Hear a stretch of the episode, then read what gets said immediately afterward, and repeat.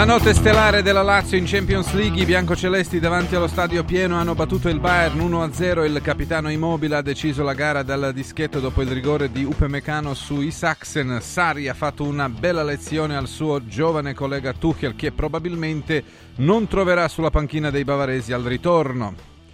Nell'altra gara degli ottavi di Champions il Paris Saint-Germain ha vinto 2-0 contro la Real Sociedad. I baschi hanno giocato meglio nel primo tempo, poi nel secondo tempo si è acceso il miglior giocatore del mondo, Mbappé. Europa League, per la terza volta in meno di due anni si incrociano le strade della Roma e il Feyenoord nelle coppe europee. De Rossi cambia poco la formazione rispetto alla gara contro l'Inter. Bove al posto di Cristante che non è al 100% e Svillar al posto di Rui Patricio in porta.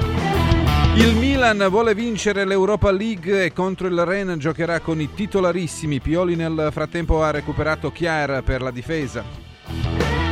L'Inter vuole premiare Simone Inzaghi con il nuovo contratto. Il tecnico nerazzurro rinnoverà fino al 2026. Intanto Barella dice no al City di Guardiola e l'Inter gli farà il contratto fino al 2029 dandogli lo stipendio di 7 milioni all'anno più bonus. La Juve recupera Vlahovic per la gara contro il Verona e stringe per avere un altro serbo nella rosa, Lazar Samardzic, mentre la vecchia signora non, non ha messo solo gli occhi su Felipe Anderson, ma anche su Zaccagni. Buongiorno, bentrovati sulle frequenze di Radio Radio e buon giovedì a Francesco di Giovan Battista. Ciao Gelco, buongiorno, buon giovedì a tutti. Un saluto pure al bomber perché cioè, insomma hanno uno ieri. Beh, gli hanno prolungato la vita, sì, ragazzi. Sì, sì, gli hanno prolungato la vita. Era un oh. brutto frainteso. Bomber, dillo che sei vivo. Ma guarda, è tre giorni veramente che. È, è circa tre giorni che mi, che mi chiamano di qua e di là, dice ma ci ho pianto, un mio amico mi ha detto ma ieri ho pianto mezz'ora, perché? Dice, mi potevi chiamare prima, perché mi ha chiamato mi ha chiamato ieri sera, dico ma, ma, al posto di piangere se mi chiamavi eh, ma magari... Infatti, ma fammi una telefonata. E pomeriggio non piangevi neanche, dice sì però le devi denunciare, ma chi devo denunciare? Vabbè, vai. Vabbè. Allora, ah, si è dimenticato del Bologna. Il Bologna eh, ha Bologna giocato veramente bene. Eh. Ragazzi. Eh. Eh beh, oramai Bologna... Ieri due grandi partite, sia quella della Lazio col Bayern che quella del Bologna. Il Bologna, ragazzi, è quarto in classifica. Io, per l'amor di Dio, calerà anche. però intanto è quarto in classifica. È difficile che calerà oramai. Prima era Poi... calerà col punto esclamativo, adesso è calerà col punto no, interrogativo. Eh. Al Dalara, se ci pensate, dopo la sconfitta iniziale col Milan, Milan sì, hanno vinto sempre pareggiando solo due partite, cioè 10 no, vittorie vittorie, due pareggi e una ma sconfitta. Poi ieri finisce 2-0, ma il 2-0 e hanno fatto fuori anche l'Inter dalla Coppa. Eh, il 2-0 è bugiardissimo. totale del Bologna, sì. complimenti veramente. Mm. Allora, però dobbiamo ragazzi eh beh, parlare ragazzi, della Lazio. Nando Orsi, Ciao Nando. buongiorno. Ragazzi, buongiorno a voi, buongiorno. E allora presentiamo anche il futuro conduttore di Sanremo, Sandro Sabatini. Buongiorno Sandro. Oh, Sandro. Buongiorno, sì sì, buongiorno. Ma ti possiamo oh, consigliare vabbè, qualche va. canzone? Eh? Te le possiamo me... consigliare? Certo, a voglia, io accetto i consigli da tutti. No, eh. allora, ok, perfetto. accetto i consigli da tutti. Allora, iniziamo con uh, la partita di ieri uh, della Lazio, 1-0, la vittoria importantissima per la Lazio, ma anche per il calcio italiano, perché sì, si avvicina così questa quinta squadra in Champions League, il che sarebbe anche una mano allo stesso la- alla stessa Lazio. Eh certo, quindi... Assolutamente. Nando Orsi, come ti Beh, è sembrata tutto... ieri la squadra di Sarri? Ah, beh, una gran partita. A livello tattico, eh, certo ha, ha trovato un Bayern Monaco veramente povero, però, però perché, perché, la Lazio non gli ha fatto fare quello che fa solitamente, eh, perché, perché, è stata corta con i reparti, perché non ha sbagliato, perché l'ha aspettata, perché è ripartita, perché ha raddoppiato sempre. E poi dopo ha avuto anche delle occasioni perché la partita l'aveva impostata così, alla fine ha vinto meritatamente. È ovvio che, che poi dopo 11 contro 10 un po' ti prende la paura di non vincere. E quindi hai spinto meno eh, però, però giusto Ma secondo così, te doveva sfruttare no, un giocatore va, in più va, e provare a segnare il... uh-huh. No, ma Anche se Felipe Anderson è... l'occasione l'ha avuta. Eh, Bravo, è, rima- è, rima- è, giu- è rimasta, è, giusto rimanere con lo stesso atteggiamento perché vinci una partita e fai un paio di, speri in un paio di, di, di ripartenze di poter, di poter far gol però non puoi rischiare poi di andarla a prendere, quindi di fare 1-1, quindi vai lì a Monaco col vantaggio di 1-0, che è un vantaggio importante, non è rassicurante, però, però, però almeno conosci la tua squadra, le caratteristiche dei giocatori, in che modo giocano, eh, quando li che vederli in, che vederli in, in, in televisione.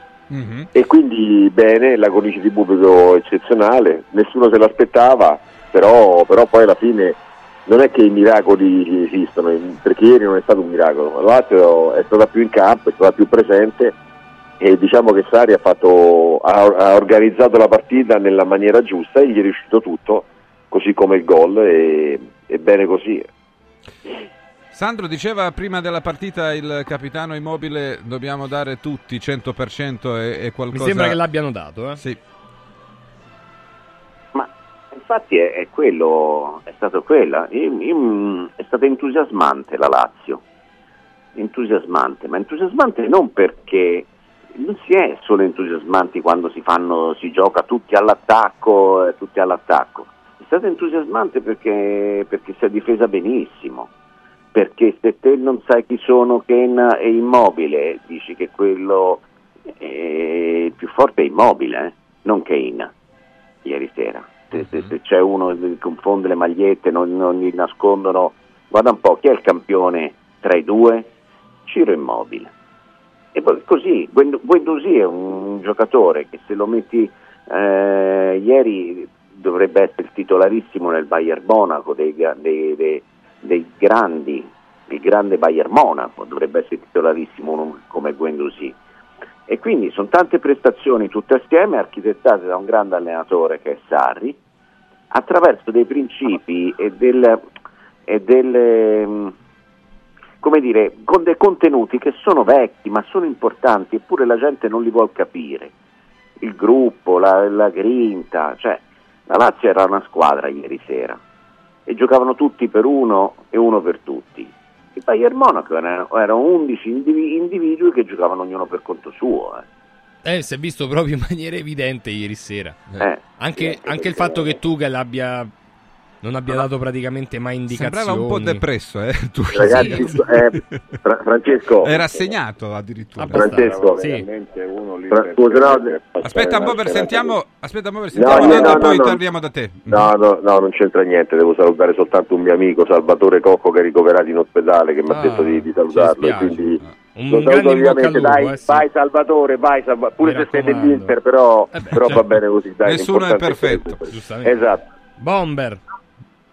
Che è no, stata una partita che... che... si sogna da bambino, come diceva no, no, Immobile dopo la partita? Penso proprio, di, penso proprio, di, no, invece l'ha preparata bene, l'ha preparata in quella maniera e, e, e ha sviluppato la partita proprio in, in, quel, in, quel, senso. Per me Felipe ieri è stato il migliore perché è ritornato ad essere quel giocatore che, che, che ha una qualità molto alta e, e, riesce a fare la differenza nel, nel, nel, trasferire la palla da una parte all'altra del campo. Quant'è che non faceva una corsa così bomber a recuperare e a difendere Felipe Anderson? Eh, perché? Perché aveva una motivazione in più davanti alla Coppa dei Campioni e quant'altro. Il Giambino ha fatto il suo, devo dire che quello ha fatto un rigore che che veramente come ti viene in mente dentro l'area fare un'entrata eh. con azione finita, azione ma, finita. Ieri, ma ieri quando diciamo dei difensori Upamecano è forte ma, ma, come si fa a fare un'entrata così?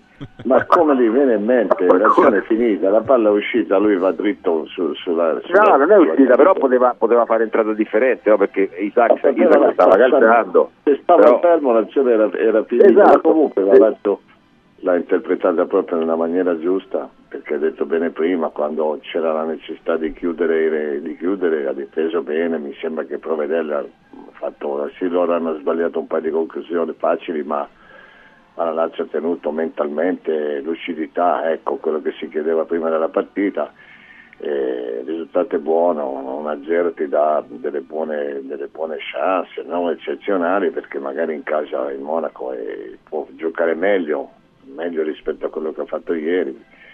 Soprattutto avere un po' più di, di, di, di gioco di squadra, come dicevate prima, io quell'allenatore lì sembrava lì proprio perché, perché ci doveva essere e, e quindi è andata, è andata, bene, è stata una, un'ottima Lazio. Ma pensa se dovesse andare Murigno in panchina con il Bayern Monaco al ritorno. A parte io, io, non credo, io credo più a Flick che Flick torni al Bayern. No, ma Mourinho sarebbe Mourinho. proprio la, l'antitesi di tutto quello che hanno provato sì, fino a certo. questo momento a fare. Vabbè, comunque. Mourinho con il Bayern non c'entra molto. Ma la cosa, cioè, proprio quando le cose ti. Eh, quando le, le, stelle si allineano, perché i Saxen Nando doveva uscire, cioè era l'ultima. doveva essere l'ultima, sì, l'ultima azione. azione. E poi anche lì in quell'azione, non so se hai notato, non volevano dare la palla ai Saxen cioè, che era in una posizione migliore, migliore rispetto a Immobile. Sì. Poi no, Immobile altro... ha fatto una cosa veramente strepitosa. No. Eh. L'ha spiegato, anche, l'ha spiegato anche nel post partita Immobile che ha fatto quella cosa lì, non è che ha fatto un dribbling, lì una serie di rimpalli, lui è stato bravo a tenere botta, poi dopo ha dato sta palla a Isaacsen che ha calciato, che tra l'altro secondo me Isaacsen è stato uno dei migliori in campo, sì, con Felipe Anderson, con Guendouzi, è stato veramente uno dei migliori in campo così come immobile, però in generale è un giocatore che invece ha dato, ha dato questi strappi alla, alla, squadra che gli hanno permesso anche di venire su. È immobile ha tenuto palla, Felipe Anderson ha fatto delle cose. Io veramente è una vita che Felipe Anderson non lo vedevo così, eh? non lo vedevo così bene, così centrato, ma anche nella fase difensiva.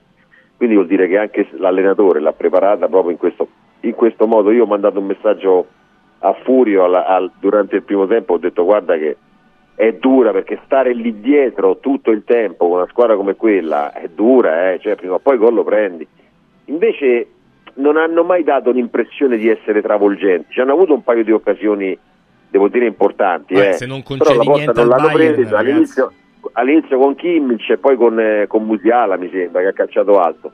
Poi dopo per il resto la Lazio è sempre stata in controllo pieno, no? ha sempre chiuso tutto, è sempre stata brava, in ripartenza eh, era, stava in difficoltà delle volte, ma delle volte poi ripartiva bene, però stare il primo tempo a fare una partita così te la rischi contro una squadra come il Bayern Monaco, però, però Lazio ci è riuscita perché non ha sbagliato niente. È, è, vero, che... è, è, vero, Nando, che queste partite qui tante volte si dice si preparino da sole a livello di, di approccio. No, stavolta l'ha preparata l'allenatore. No, no, al, al di là della preparazione, no, dicevo, dovrebbe fare un po' incavolare perché evidentemente la Lazio queste partite qui ce l'ha.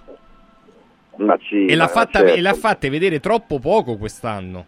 Eh, però Francesco, son, è, è diverso, eh. cioè, tutte le partite so, sono diverse anche mentalmente, psicologicamente, non è che ti riescono sempre tutte, perché poi dopo la concentrazione che c'hai col Bayern Monaco, secondo me non ce l'hai con, eh, con la Salernitana in casa e non ce l'hai con, capito, è diverso ah, chiaro, le, certo, l'evento, certo, i 70.000, l'importanza e tutto quanto, però diciamo che ma la Lazio poi non è che non vince con, con il di pensare calcio di Sarri, dici in un modo da aspettare e poi ripartire. Poi dopo la squadra ce lo mette all'interno di Sarri quello che vuole lui il possesso palla, perché poi è uscita 4-5 volte col possesso palla che, che, che è stato bello, eh. lì è, è, c'è una preparazione, lì c'è un lavoro, quindi, quindi bene così, peccato che c'è il ritorno, quello, quello è un peccato. Eh sì, è che non valgono più le vecchie regole, quindi... Esatto, eh, vabbè. Magari Vabbè, con le vecchie regole anche con 2-1, 3-2 andavi avanti, ma eh. in questo caso saranno i... Uh, Però quello che, quello che, si chiedeva la Lazio Gelco era di mantenere viva la partita per certo. il ritorno. E cavolo, Chiaro. l'ha fatto. Assolutamente. Cioè, la Lazio l'ha fatto. E poi c'è un altro dato, Francesco, e poi uh, chiedo a tutti, cioè il fatto che la Lazio ieri è riuscita a non concedere nemmeno un tiro in porta al Bayern. No, è vero però, che c'erano le situazioni però aspetta, cui... come, come, ha detto Nando, qualche cosa al Bayern sì, l'hai concessa, certo. ma se non concedi cioè, niente al Bayern... Dopo con la porta lì davanti l'ha, l'ha, messa fuori di un metro, Musiala da, da 5 metri l'ha tirata alta. Due o tre occasioni che è ovvio che al Bayern... Cioè, era impossibile no, no, poi che il Bayern non segni in due partite consecutive sì, è sì, un dato abbastanza raro. È vero. Assolutamente. Però c'è da dire una cosa, Gelco, che è, è evidente, eh, ne parlavo anche con, con Renzo qualche giorno fa, che la Lazio abbia studiato un po' le ovviamente le, le, parti migliori ma anche le parti peggiori del Bayern Monaco. Ha visto che nelle ultime partite quando prova a giocare con i difensori si prende qualche rischio e se li vai ad attaccare in un certo modo puoi rubare palle e ti puoi creare opportunità. ha visto che i difensori sono un po' diciamo ballerini da un punto di vista dell'attenzione ha, ha visto quanto sono pericolosi Sané, Musiala, Kane in un certo modo quindi li ha dovuti Beh. limitare ha fatto proprio una partita di grande studio la Lazio merito di Sarri Sandro? e di tutti Cer- certo che è merito di Sarri ma tu hai fatto un elenco eh, cioè Francesco hai fatto un elenco che sembrava l'elenco delle, di Allegri anziché di Sarri eh. perché?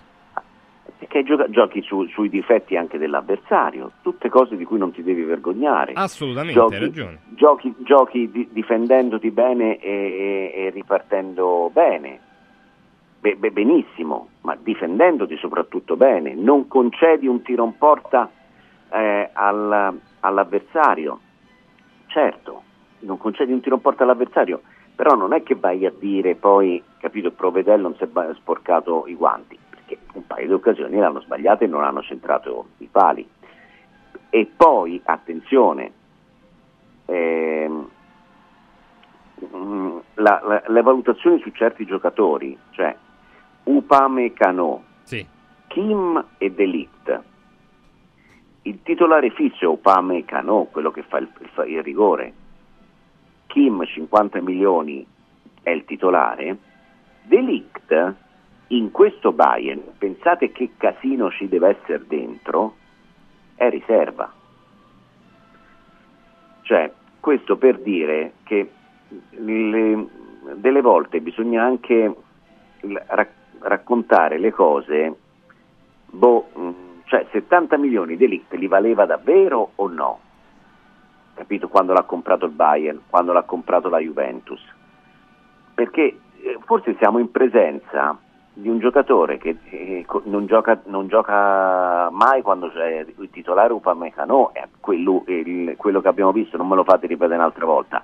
Ieri sera è un ottimo difensore, ma, ma fa anche del, degli errori che son, mettono paura, sinceramente. Ecco. Mm-hmm. Comunque detto questo, merito di Sarri, sì, merito di Sarri, perché Sarri è un bravo allenatore che viene raccontato in maniera secondo me sbagliata. L'anno scorso il miglior campionato della Lazio è perché c'è la difesa meno battuta del campionato. Casale e Romagnoli vanno in nazionale grazie a Sarri. La linea difensiva di Sarri è eccezionale. Chiaro che se vai poi al Napoli e giochi con Giorginio, Zelischi, Amsic, Cagliecon, Mertens e Insigne, giochi tutto palla a terra e tutto, tutti i tocchi di prima. Certo, perché le caratteristiche dei giocatori sono quelli, tu glielo insegni bene a fare, li incoraggi a farlo. Ecco. Però Sarri è un allenatore che non è limite, io sto, ne sto parlando bene anche se sembra ne parlo male. Sarri è un allenatore che se ha degli altri limiti, non sono i, i limiti di Sarri, sono l'empatia con la squadra, che dopo un po' diventa ripetitivo, che dopo un po' perdono entusiasmo, che dopo un po' gli, dà, eh, gli risulta antipatico ma come allenatore tecnico è un grande allenatore anche se non, non viene raccontato per, per, la sua grandezza, perché viene raccontato come il sarrismo, ma non è così. Mm-hmm. Bomber... Sono spiegato, sono stato sì, troppo sì, no, no, no, ti sei spiegato benissimo. Eh, eh. Possiamo anche Vabbè. dire che la Lazio ha un po' fiutato il momento uh, difficile per il Bayern ed è entrata completamente in maniera diversa rispetto a tre anni fa in partita. Sì, sì, no, ma l'avevamo detto prima che bisognava essere lucidi, no? Perché poi ci sono pure 60.000 persone che sono pronte a darti una mano, però poi fischia l'arbitro, hai capito? E quando fischia l'arbitro a volte 60.000 no, non, non, li senti, non li vedi, no? E non sono parte, no? Invece la Lazio ha approfittato di tutto, della non grande forma degli avversari però poi te ne devi accorgere quando sei in campo, no?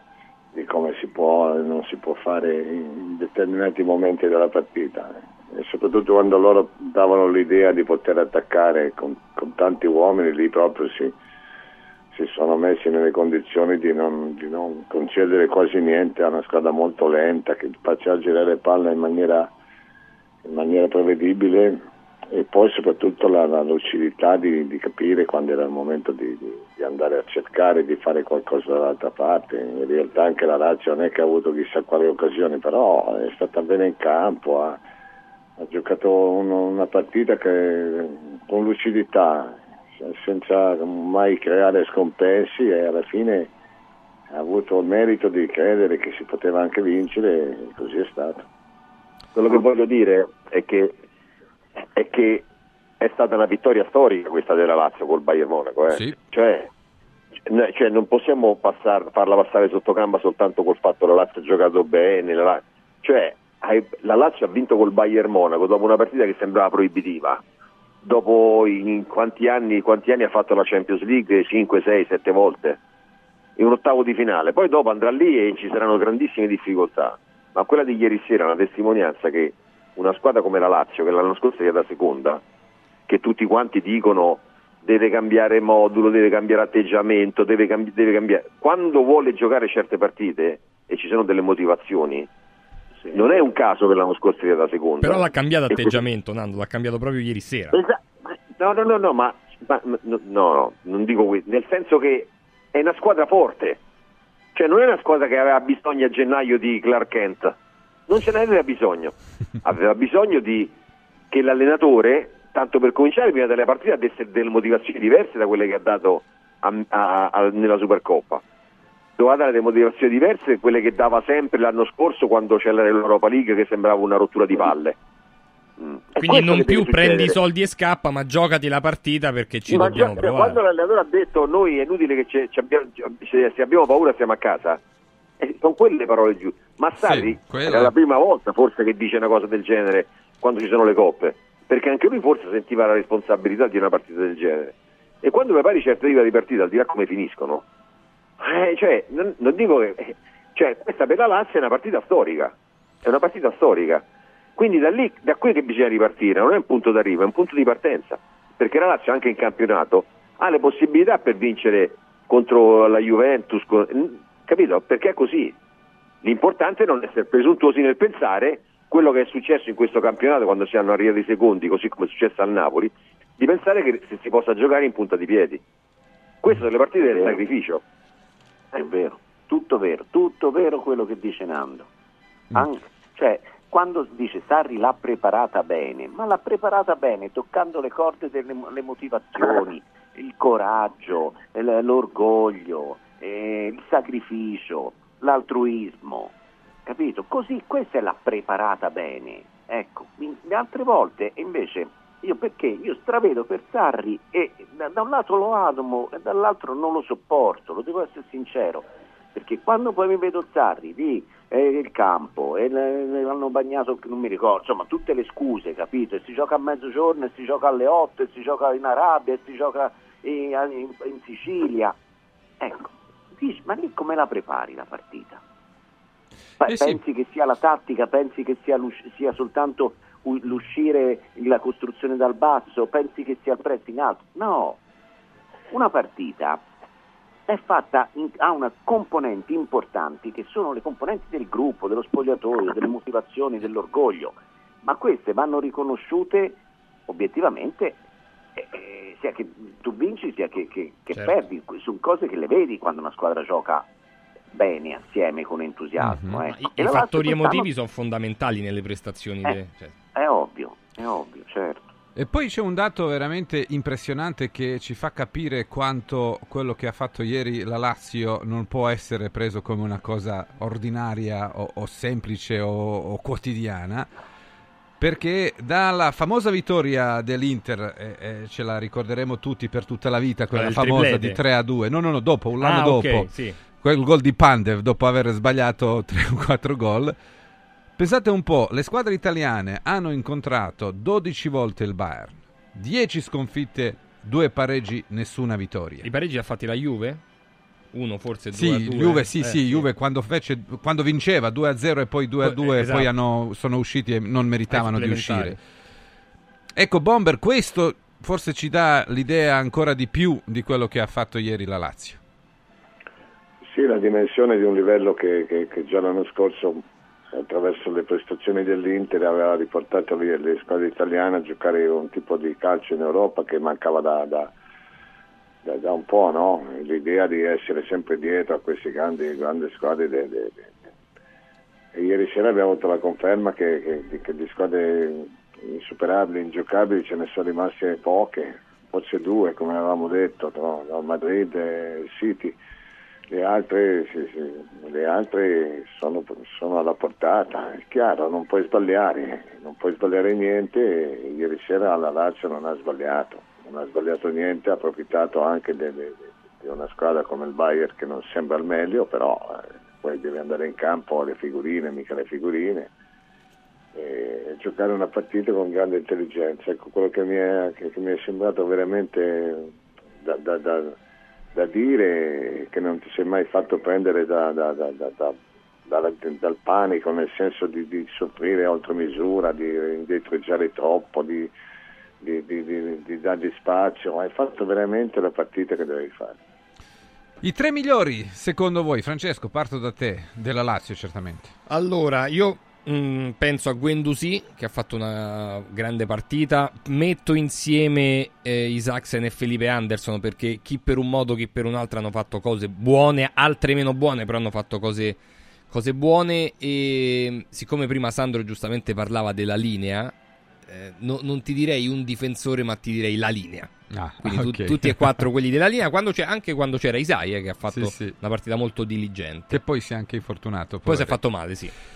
Nando Orsi, i tuoi tre migliori della Lazio ieri sera. Sì, no, scusate, scusate, ah, no, vai, Sandro. devo intervenire. No, presidente. blu. No, no, eh, vabbè, Beh, ci sto, cartellino blu. Hai detto, Dieci... i quattro della linea, Felipe Anderson e... Sì, e, ha fatto sei, e, metà ne ho presi squadra. sette, oh, ne ho presi sette, vabbè, dai, su.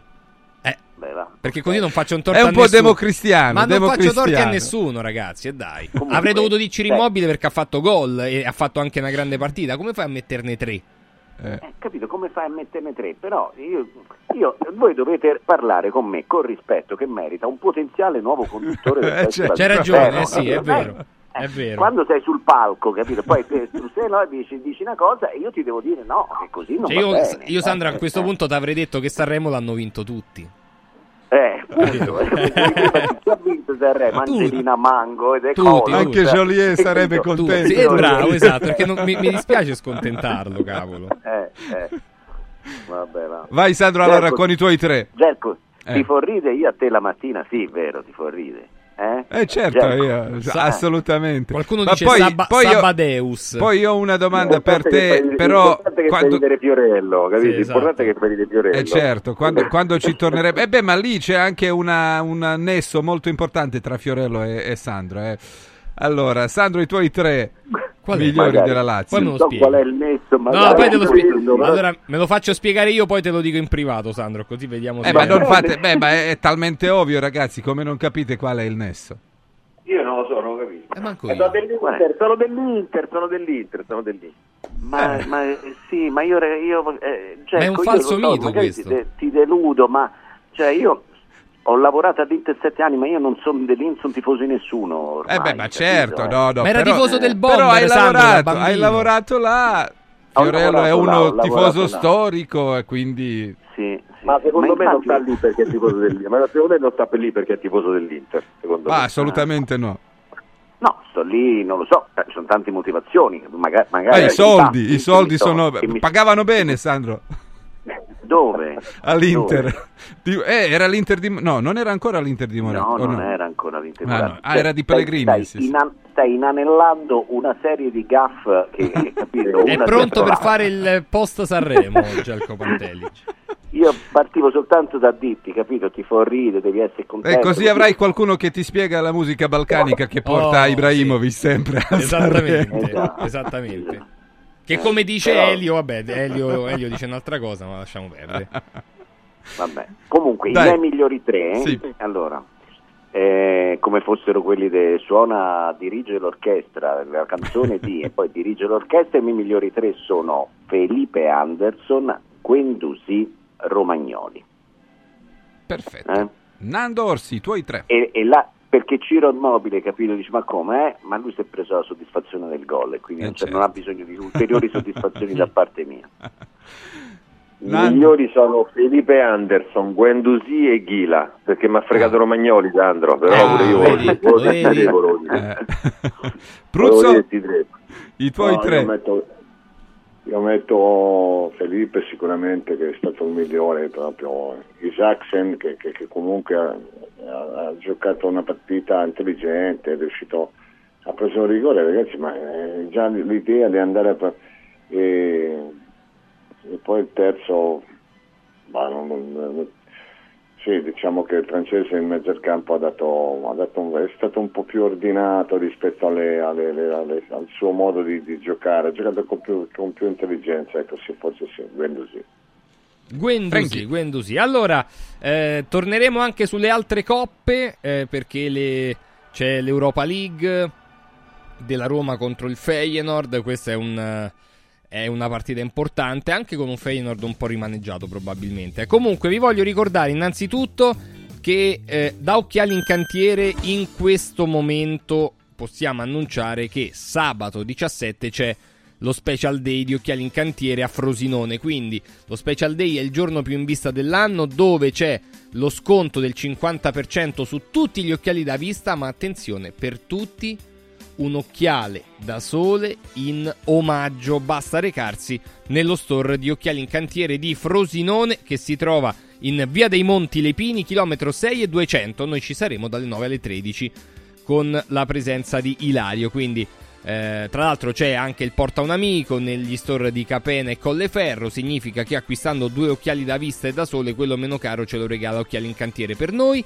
o per chi vogliamo noi. Grandi iniziative nel mese di febbraio da Occhiali in Cantiere, occhialiincantiere.it, mi raccomando, eh, così come da Solo Sorrisi, sempre iniziative importanti per le prime visite, quindi vi do il numero 858 69 89 858 69 89 solosorrisi.it per avere contatto con gli specialisti del sorriso, della parte estetica, ma anche e soprattutto della salute dei nostri denti. Solosorrisi.it. Chi si prende cura invece del nostro sonno è la Ruega Materassi con i suoi eh, materassi, l'Universal by Radio Radio, che ha una grande caratteristica perché è stato creato in collaborazione tra Radio Radio e la Ruega. È un materasso particolare con una eh, tecnologia importante che può diventare eh, rigido, medio rigido, medio morbido, morbido, anche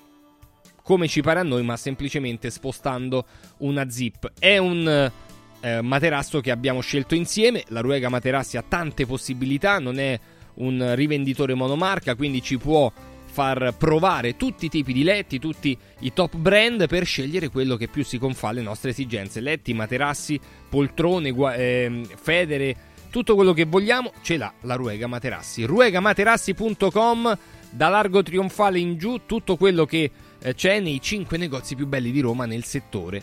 RuegaMaterassi.com Altra cosa importante, eh, shop di Radio Radio, radioradioshop.it A17 il kit di alimentazione intermittente creato dalla dottoressa Maristella Marchetti. 4 settimane si perde il grasso viscerale in eccesso quello che non va bene, che non dobbiamo avere. In più si mantiene ovviamente la massa magra grazie a tutta l'integrazione, soprattutto a quella dell'aminoacido A17. Per questo radioradioshop.it, sezione salute e benessere, lo ordinate e lo portate a casa. Kit A17 con tutte le spiegazioni ovviamente e il percorso da seguire.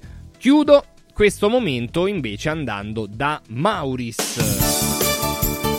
Mauris, il numero uno del risparmio per la casa e la famiglia. Allora, in questi giorni, fino al 23 di febbraio, si vince da Mauris buoni spesa dal valore di 30 euro. Ce ne sono in palio 30.000 e ogni 30 euro di spesa riceviamo un gratta e vinci di Mauris, dove possiamo vincere 30 euro di buono spesa da riutilizzare entro il 30 di aprile. Quindi basta per vincere questi Uh, buoni spese è molto semplice, basta recarsi in uno dei punti vendita Mauris sparsi in tutta Italia e appunto ogni 30 euro di spesa si riceve un gratta e vinci e quindi si può vincere subito un buono da 30 euro da utilizzare per gli acquisti da Mauris. Numero 1 per tutto, casa, cura persona, manutenzione auto, gli amici a quattro zampe, è veramente il più fornito in Italia, quindi dall'11 al 23 di febbraio c'è questa bella eh, promozione e quindi questa bella possibilità di vincere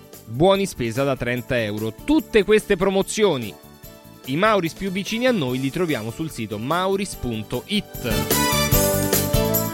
Mauris. Mauris, il numero uno del risparmio per la casa e la famiglia.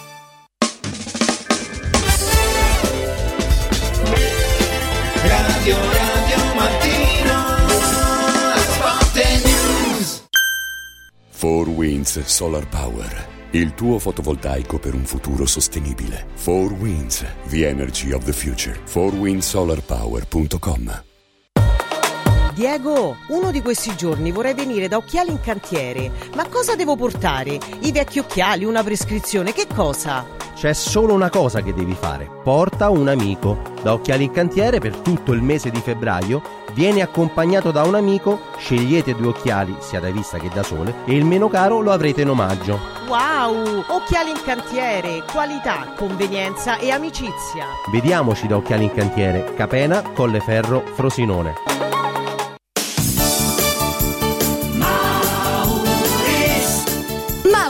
Il numero uno del risparmio per la casa e la famiglia. Avevi ragione, da Mauris ho risparmiato e ho trovato proprio tutto quello che cercavo. Grazie ai suoi 100 punti vendita in Italia, Mauris ci fa risparmiare nell'acquisto di detersivi, profumeria, casalinghi, giocattoli. Ferramenta, articoli per l'automobile e tutto per i nostri piccoli amici a quattro zampe. Mauris.it Mauris, i grandi magazzini italiani del risparmio. Mauris Scende? No, no, no noi, noi saliamo. saliamo. Siamo piccoli e medi imprenditori del Lazio. Sale anche lei insieme a noi? Con i nuovi bandi per l'accesso al credito delle PMI, la Regione Lazio porta in alto la tua impresa. Vai su farelazio.it e scopri subito come ottenere finanziamenti. Campagna promossa dalla Regione Lazio. Il piano è finanziato con fondi europei PR FESR Lazio 2127. Sabato 17 e domenica 18 Open Weekend da Valentino concessionaria Volkswagen. Vieni a scoprire la gamma Edition Plus. Polo, Taigo, T-Cross, T-Rock, nuova Tiguan e tutte le elettriche con una ricchissima dotazione inclusa, con vantaggi fino a 8.800 euro. E su 1000 auto usato certificato, incentivi fino a 2.000 euro e supervalutazione permuta. Valentino concessionaria Volkswagen, 17 e 18 Open Weekend, in via Tiburtina 1097, via Prenestina 911, via Tuscolana 1233, via Paisiello e Largo Lanciani. ValentinoAutomobili.it come vanno le cose in azienda? Ah, è tutto un caos. Poco lavoro? No, al contrario, tanto lavoro, ma poco personale specializzato, anzi zero. Noi abbiamo risolto affidandoci a Valori SPA. Selezionano i candidati più qualificati, ottimizzando tempi e risorse. Se sei un candidato in cerca di occupazione o un'azienda in cerca di professionisti, scegli Valori SPA, Agenzia per il lavoro e la consulenza. 06 62 27 90 54 o valorispa.it. Devo stampare i miei nuovi bigliettini da visita. Pressup.it. Devo stampare il catalogo per la mia azienda. Pressup.it. Cerco uno stampatore di qualità che consegni in 24 ore. Pressup.it. Se hai la partita IVA, vai su Pressup.it. Fai il preventivo in tempo reale, carica il tuo file di stampa e ordina con un clic. Cosa aspetti? Prova la qualità di Pressup, il tuo stampatore online. Il mio salotto è un cinema. Il mio soggiorno è un teatro. Non è fantascienza, ma il frutto delle soluzioni tecnico-estetiche del centro musicale. E quindi non solo sofisticate apparecchiature audio-video, ma soprattutto suggestivi suggerimenti per trasformare ogni ambiente in un'area di intrattenimento. Noi del centro musicale siamo in via Valpellice 85, telefono 06 88 61 046, centromusicalesrl.it. Radio Radio Mattino Sport e News è immediatamente disponibile on demand. Puoi riascoltarlo tutti i giorni a tutte le ore dalla fine della trasmissione. Cerca Radio Radio Mattino Sport e News sul podcast di Radio Radio. radioradio.it slash podcast. Radio Radio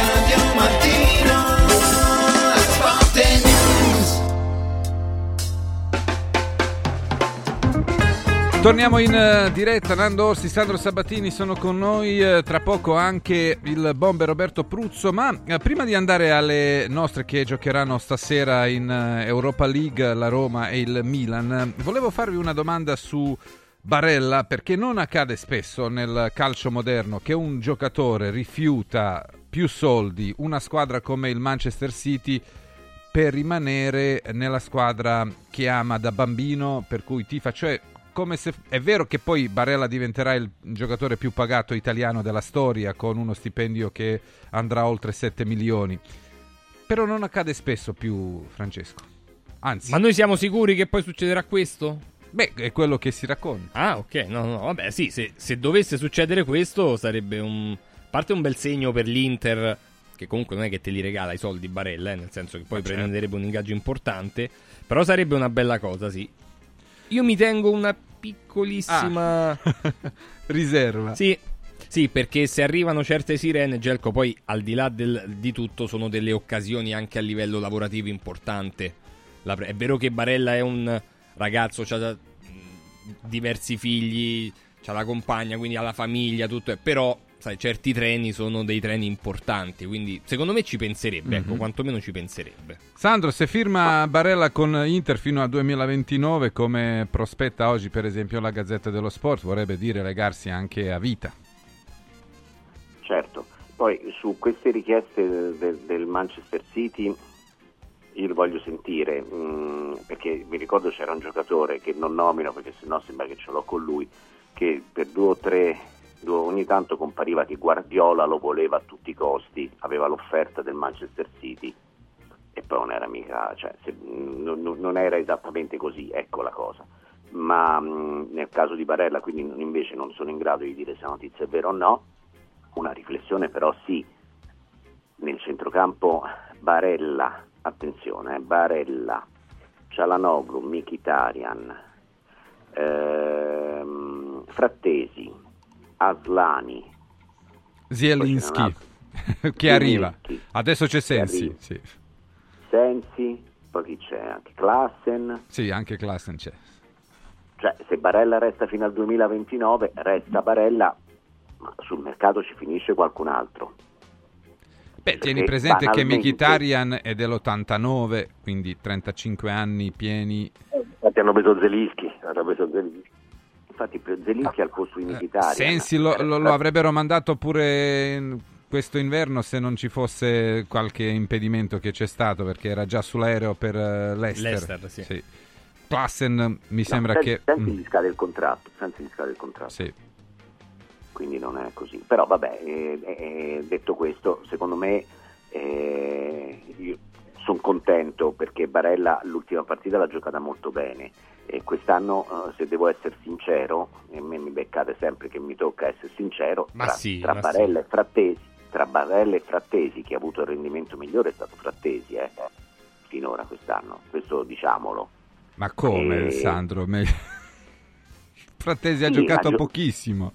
Eh, appunto, quel poco che ha giocato, però Frattesi ha, ha, capito, è abbastanza una sofferenza per, da- per, ehm, vedere Frattesi che non riesce a giocare tanto in questa squadra. Eh. Tutto qua, ora poi chissà, ora se mi hanno sentito sui social, chissà come mi mettono in mezzo. Io Frattesi, eh sì, perché Frattesi eh, mm, è, un, è un dualismo che fa bene all'Inter, l'Inter va bene, ci mancherebbe altro, ma è un dualismo quello tra Frattesi e Barella che secondo me arriverà a un punto in cui ci sarà da fare una scelta sia per Spalletti sia per, per Simone, per Simone Inzaghi, mentre però la nazionale te la porti dietro perché magari puoi, fare, puoi cambiare la sostituzione, puoi, eh, eh, eh, all'Inter di fatto uno come Frattesi che quando ha giocato ha giocato molto bene è stato impiegato molto poco in proporzione a, a quello che è stato pagato e ai meriti dello stesso Frattesi, ecco tutto qua. Quindi così facciamo, la chiudo qua. Allora, se Barella resta fino al 2029 e- e perché vuole restare all'Inter, secondo me non escludiamo il fatto che possa ritornare sul mercato Frattesi la prossima estate, ecco. La Roma contro il Feyenoord per la terza volta in meno di due anni, Francesco, perché c'era una finale della Conference League, Pazzesco. poi l'anno scorso ai quarti dell'Europa League e questa volta sono ai playoff per gli ottavi C'era stata pure League. la partita prima, no? Quella con eh, quando, 2015, son- quando sono sì. venuti qua, hanno Sì. fatto casino con Sì, la barcaccia, no? Ci ricordiamo. Eh, Bomber dovrebbe essere un Feyenoord un po', almeno se, se Eh, è non vero lo quello che dicono, un po' rimaneggiato perché mancheranno per un'influenza eh, parecchi calciatori, almeno, almeno 4 o 5 della formazione Eh, titolare. Eh no, te pare poco. Te pare poco. No, Eh, no, perché eh, abbiamo avuto può essere un'occasione. anni... Ma certo, abbiamo avuto esperienza negli anni passati di una squadra forte, molto forte, che ha battuto con difficoltà, perché comunque è una squadra che propone sempre un, un bel gioco, ma, eh, e poi giovani e poi meno giovani, e sempre la capacità no, di, di- di cedere i giocatori e riproporne degli altri. Ora io, come hai detto te, non, non ti so dire il reale valore della squadra, che comunque il campionato sta facendo bene, perché c'è il PSV, ok, ma Feyenoord è lì e, e quindi sarà una partita di un ritmo molto alto. Ecco, io io penso che quello sia un po' un fattore che può, che può incidere nella partita, perché la Roma come, come se, se può giocare al suo livello, con l'Inter ha giocato molto bene il primo tempo eh, e anche di ritmo, secondo è calata in maniera vistosa, ecco, non vorrei che potesse succedere un, un tipo di partita dove, dove il ritmo gara, come, come dico io, è molto alto e ti costringe determinati giocatori a, ad, alzarsi, ad, ad- alzare una velocità che non hanno nel- nel- nelle gambe. Eh, per il resto mi sembra che, che la qualità dei giocatori della Roma possa, possa essere decisiva nel momento in cui a, livello- a questi livelli poi ti serve la giocata e la Roma se recupera un po' di brillantezza in avanti credo che, che abbia delle buone possibilità. Allora, ci, sono- ci saranno alcuni cambiamenti per quanto riguarda la squadra giallorossa. Ehm, Svidlar in porta perché è il portiere eh, delle, Coppa. delle co- di Coppa e quindi era abbastanza prevedibile. Poi Llorente al posto di eh, Huisen, anche questo era prevedibile perché prima della partita contro l'Inter ha fatto capire che questa sarebbe stata la scelta eh, De Rossi. E poi forse L'unico cambio tecnico è quello tra Angeligno e Spinazzola, ovvero Spinazzola dal primo minuto, mentre Bove al posto di Cristante è un po' forzato visto che Cristante non è al 100%. Nando Orsi, Sandro Sabatini, questa partita che... Che valore ha soprattutto per De Rossi, la prima, la prima partita Beh. europea da allenatore? È un nuovo percorso, è un percorso di formazione che sta facendo Daniele. Quindi ha vinto tre partite, ne ha persa una, adesso, adesso c'è, c'è da affrontare le coppe. Eh, l'esperienza, ma diciamo che l'esperienza conta più o meno po- poco, perché se andiamo a vedere le partite che ha giocato, gli danno un credito importante, no? vuol dire che ha anche esperienza su come si giocano certe partite. Che quando fai, quante ne ha fatte Daniele in, in Europa? Tantissime, campione del mondo, insomma. Poi dopo c'è una preparazione della partita e c'è una preparazione della squadra avversaria. Ecco, la cosa importante è che la squadra avversaria sia conosciuta bene, perché è una squadra... Uno che lì quando giochi al De Kuip è una partita molto pericolosa per l'ambiente.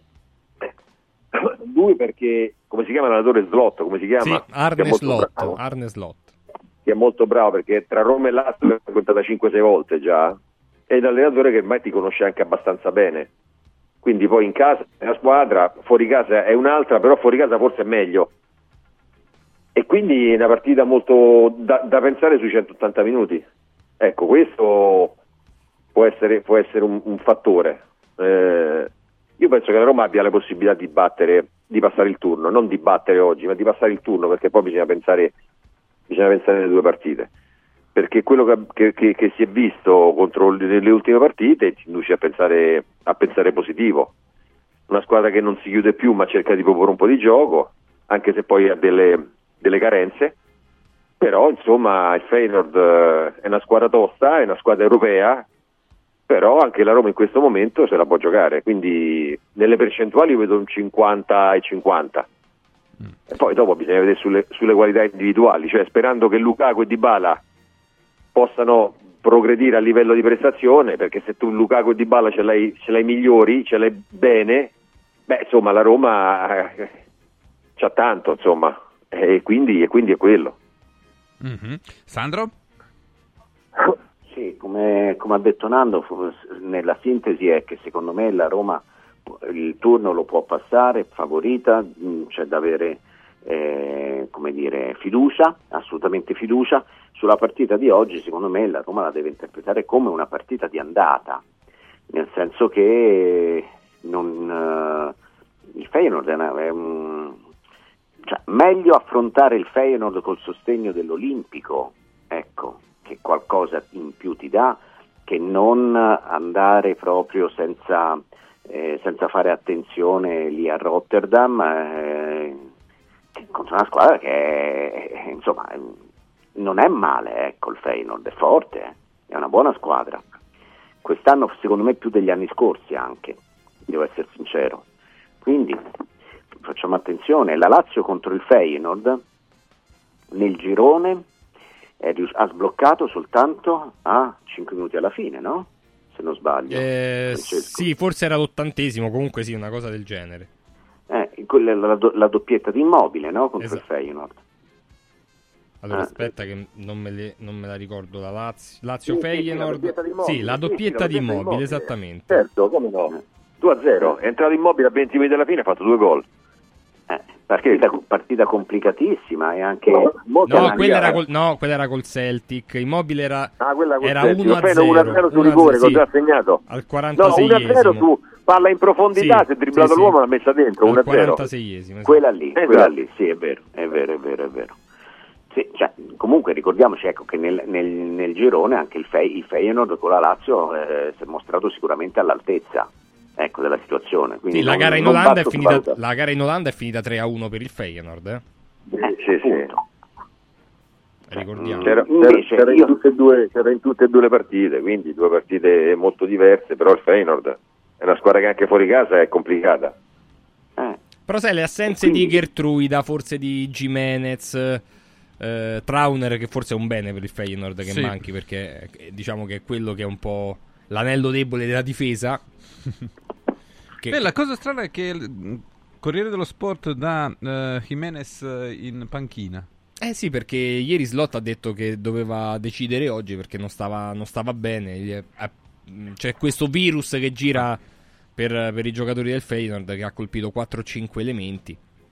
Quindi è chiaro che se Jimenez sta bene gioca perché è, è evidentemente il più forte di tutti. Non, non è pi- Quest'estate non piaceva ad alcuni allenatori italiani, non è piaciuto Non perché era, stato, perché era stato proposto in Italia eh, con una valutazione anche molto abbastanza alta eh, perché era eh, vicina ai 35 milioni, però insomma eh, Sì, però Francesco io lo so se è un giocatore da grandissima squadra. È bravo, eh? È bravo. Perché è mancino, è bravo, è di manovra, è un centravanti moderno. Però io non so fino a che punto cioè, si può importante, non lo so. Perché io l'ho visto già 4-5 volte che lo vedo, eh. E devo dire che è un discreto giocatore, bravo. Contro le squadre medie è un gran bel giocatore. Poi dopo, quando si alza un po' il livello, io non so se se sia un giocatore. Ecco, bisogna limitarlo, la Roma lo deve limitare proprio sulla, sulla sua manovra, perché è lui un po' il catalizzatore di questa squadra. Mhm.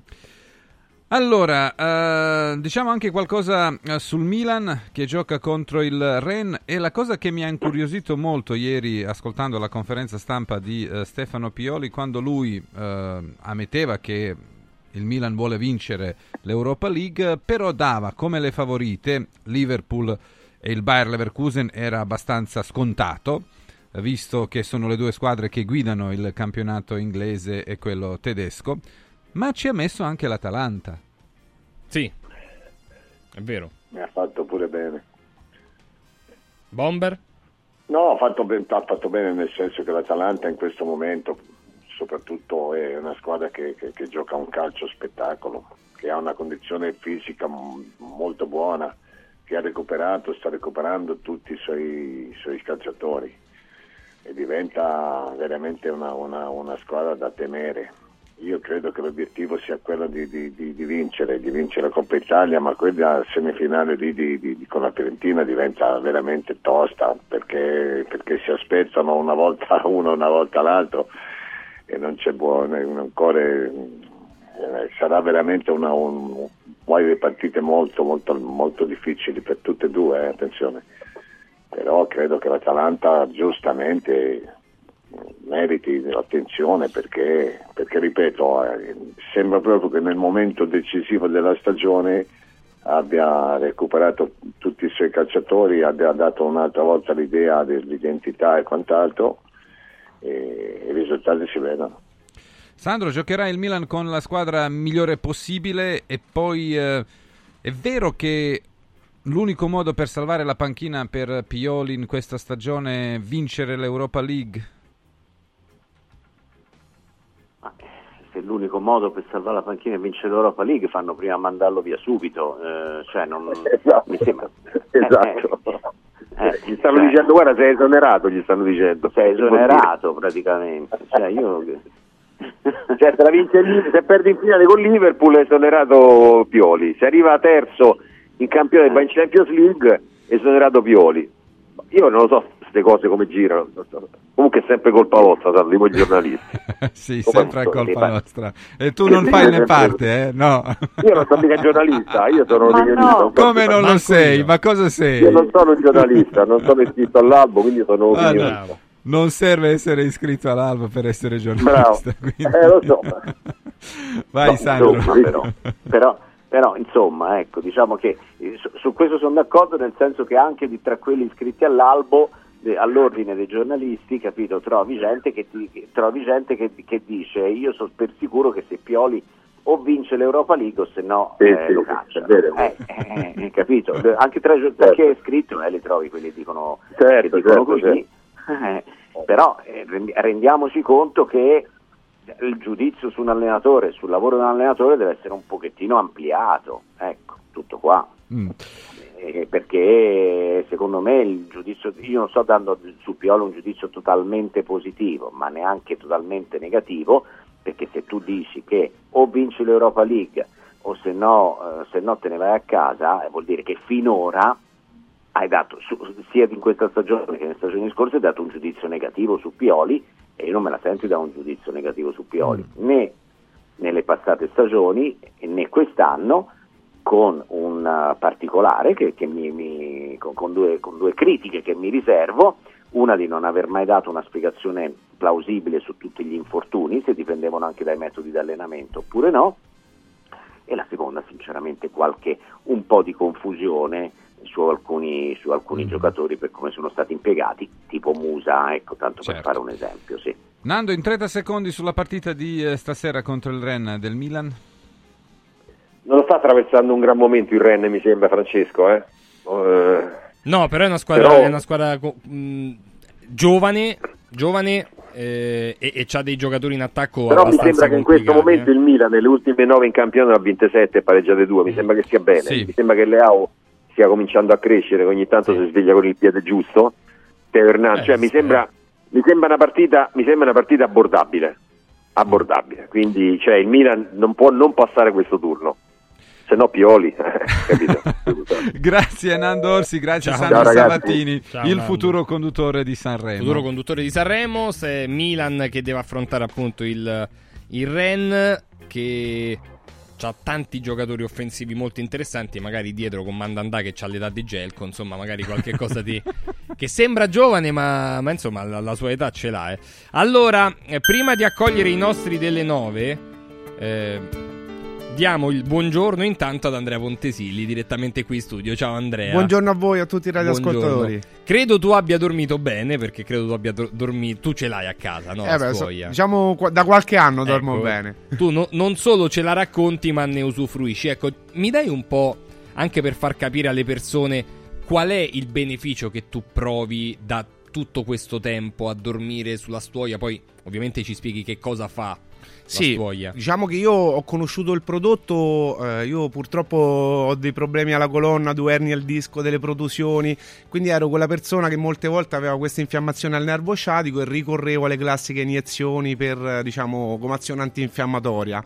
Io grazie alla stuoia da anni, ormai sono quasi 5 anni che ci dormo, ho eh, tra virgolette risolto l'infiammazione al nervo sciatico, quindi non ricorro più a queste iniezioni fastidiose. eh. eh, Ma eh, con questo prodotto convivo tranquillamente con le mie ernie come se nulla fosse perché poi ecco non mi portano alcun tipo di problema. Eh, ieri ecco riflettevamo sul fatto quanti di noi in casa hanno degli antinfiammatori che poi più o meno spesso prendiamo, degli antidolorifici e per assurdo tutte le persone che utilizzano queste diciamo, soluzioni sono persone che potrebbero avere da un prodotto come questo, da questo dispositivo, dei benefici pazzeschi. Ecco, perché questo è un dispositivo medico di classe 1, lo Sì. ricordiamo, e che cosa fa la stuoia? Allora, la stuoia dà delle risposte molteplici, Ok. perché è l'unica tra le varie stuoie in commercio ad avere tantissime tecnologie, sono sette racchiuse in un unico prodotto, di cui due poi sono peculiarità dell'azienda. Partiamo da un discorso diciamo preventivo, quindi a lungo termine, Ok. ci protegge dai campi elettromagnetici, quindi interferenza con quello che può essere il nostro organismo, perché a lungo andare può dare sicuramente delle problematiche, ci libera dalla carica elettrostatica che accumuliamo giornalmente. Quando invece poi, eh, diciamo, da- per quanto riguarda quei benefici che constatiamo proprio giorno dopo giorno, notte dopo notte quando riposiamo, noi siamo in grado di ottimizzare eh, la circolazione sanguigna, che poi in alcuni casi può eh, costituire un problema laddove le persone non abbiano problematiche particolari, questo permette di ossigenare meglio il cervello in fase di riposo, quindi raggiungere una fase REM in maniera diciamo Migliore. esattamente e l'indomani mattina quando ci alziamo si vede la differenza in termini di qualità di riposo. Le persone diciamo ci fanno notare che al risveglio dopo aver dormito su una stuoia sembra quasi aver riposato qualche ora in più e chi di noi insomma non, non ne gioverebbe da questo visto questi diciamo ritmi frenetici che abbiamo e le ore di sonno non sono mai abbastanza. Quindi non è solo una questione legata al dolore, se vogliamo dire così, quindi no- non- non ha solo una proprietà che è importante, antidolorifica, no? Certo. antinfiammatoria, ma tutto quello che riguarda un po' eh, tutto il corpo. Cioè, prendiamo ecco, l'aspetto circolatorio, in alcuni casi gambe gonfie, donne vene varicose, mani fredde, tutte le problematiche, addormentamento degli arti, lì può dare una risposta.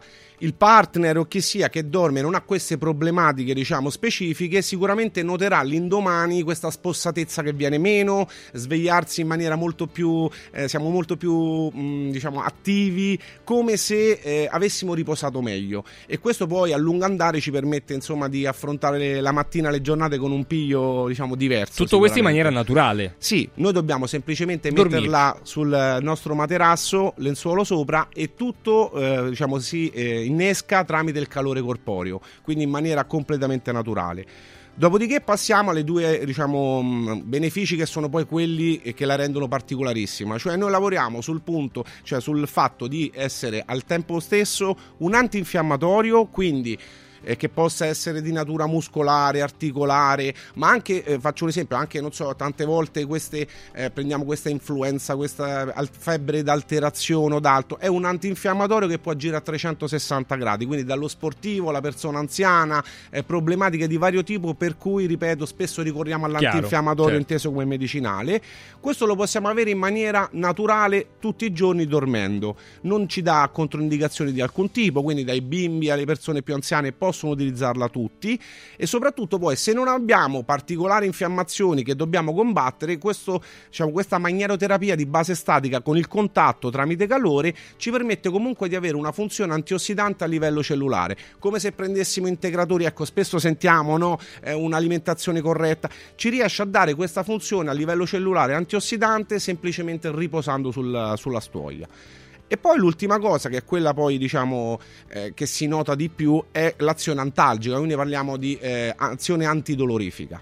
Eh, problematiche che possono essere occasionali, quindi contratture, dolori che eh, si risolvono, ma soprattutto anche problematiche dove purtroppo eh, dobbiamo convivere, sono degenerative, eh, croniche. La cosa importante è che la stuoia dà la possibilità a chi poi decide di utilizzarla di non doversi rassegnare all'antidolorifico per convivere con queste problematiche, ma poter avere sicuramente un abbassamento della soglia del dolore che si manifesta poi contestualmente alle problematiche che si hanno. Immagina Francesco che già quando facciamo delle, di- diciamo, Delle di- dimostrazioni. sì, eh, il cliente cosa, perché sono importanti queste dimostrazioni? Perché se il cliente ci comunica la tipologia di problema durante la fase di consulenza, quei 30-40 minuti, se noi poggiamo già la stuoia sulla zona interessata, si nota subito dopo qualche minuto questa sensazione di eh, appagamento in termini di antalgici, quindi questa sensazione di, eh, Di inter- dolore che scema. Esattamente, Ok. di intervenire nell'immediato e mh, poi viene da solo il fatto che eh, già- se in pochi minuti è in grado di fare questo, immaginiamo averla 7-8 ore al giorno, que- eh, siano quando riposiamo, questa azione va sicuramente amplificata. Pensa, mi ha scritto, scritto prima Ilario su WhatsApp, no? diceva confermo tutto quello che sta dicendo Andrea, la storia è pazzesca perché eh, lui e Certo. mamma sanno perché ci dormono tutte le notti, infatti già gli ho detto che la devo prendere pure io. Per questo stuoiantalgica.com per regalarsi un po' di benessere attraverso semplicemente il dormire, quindi avere una, un'azione del tutto naturale non solo per le persone che hanno problematiche, ma per tutti, perché Andrea ci ha detto non bisogna avere una problematica per forza, ma la qualità del sonno, l'ossigenazione, scaricare tutti i campi elettromagnetici, togliere un po' di eh, ener- elettricità che abbiamo accumulato durante il giorno, se- secondo me, ma eh, secondo gli studi scientifici fa assolutamente bene. Per questo 800 82 66 88. Ripeto, 800 82 66 88. Viene Andrea in persona, può venire Daniele, insomma, vengono i nostri. Basta dire Radio Radio, vengono i nostri, vi fanno vi prendete un caffè, vi spiegano nel dettaglio con più tempo, con una quarantina di minuti, vi fanno vedere bene che cosa si fa con la stuoia. Una cosa, Francesco, l'azienda eh, diciamo, ci ha messo a disposizione, abbiamo alcune giacenze dell'anno precedente e eh, sono limitate. L'azienda ci sta eh, invitando a, eh, diciamo, tramite proprio per i radioascoltatori.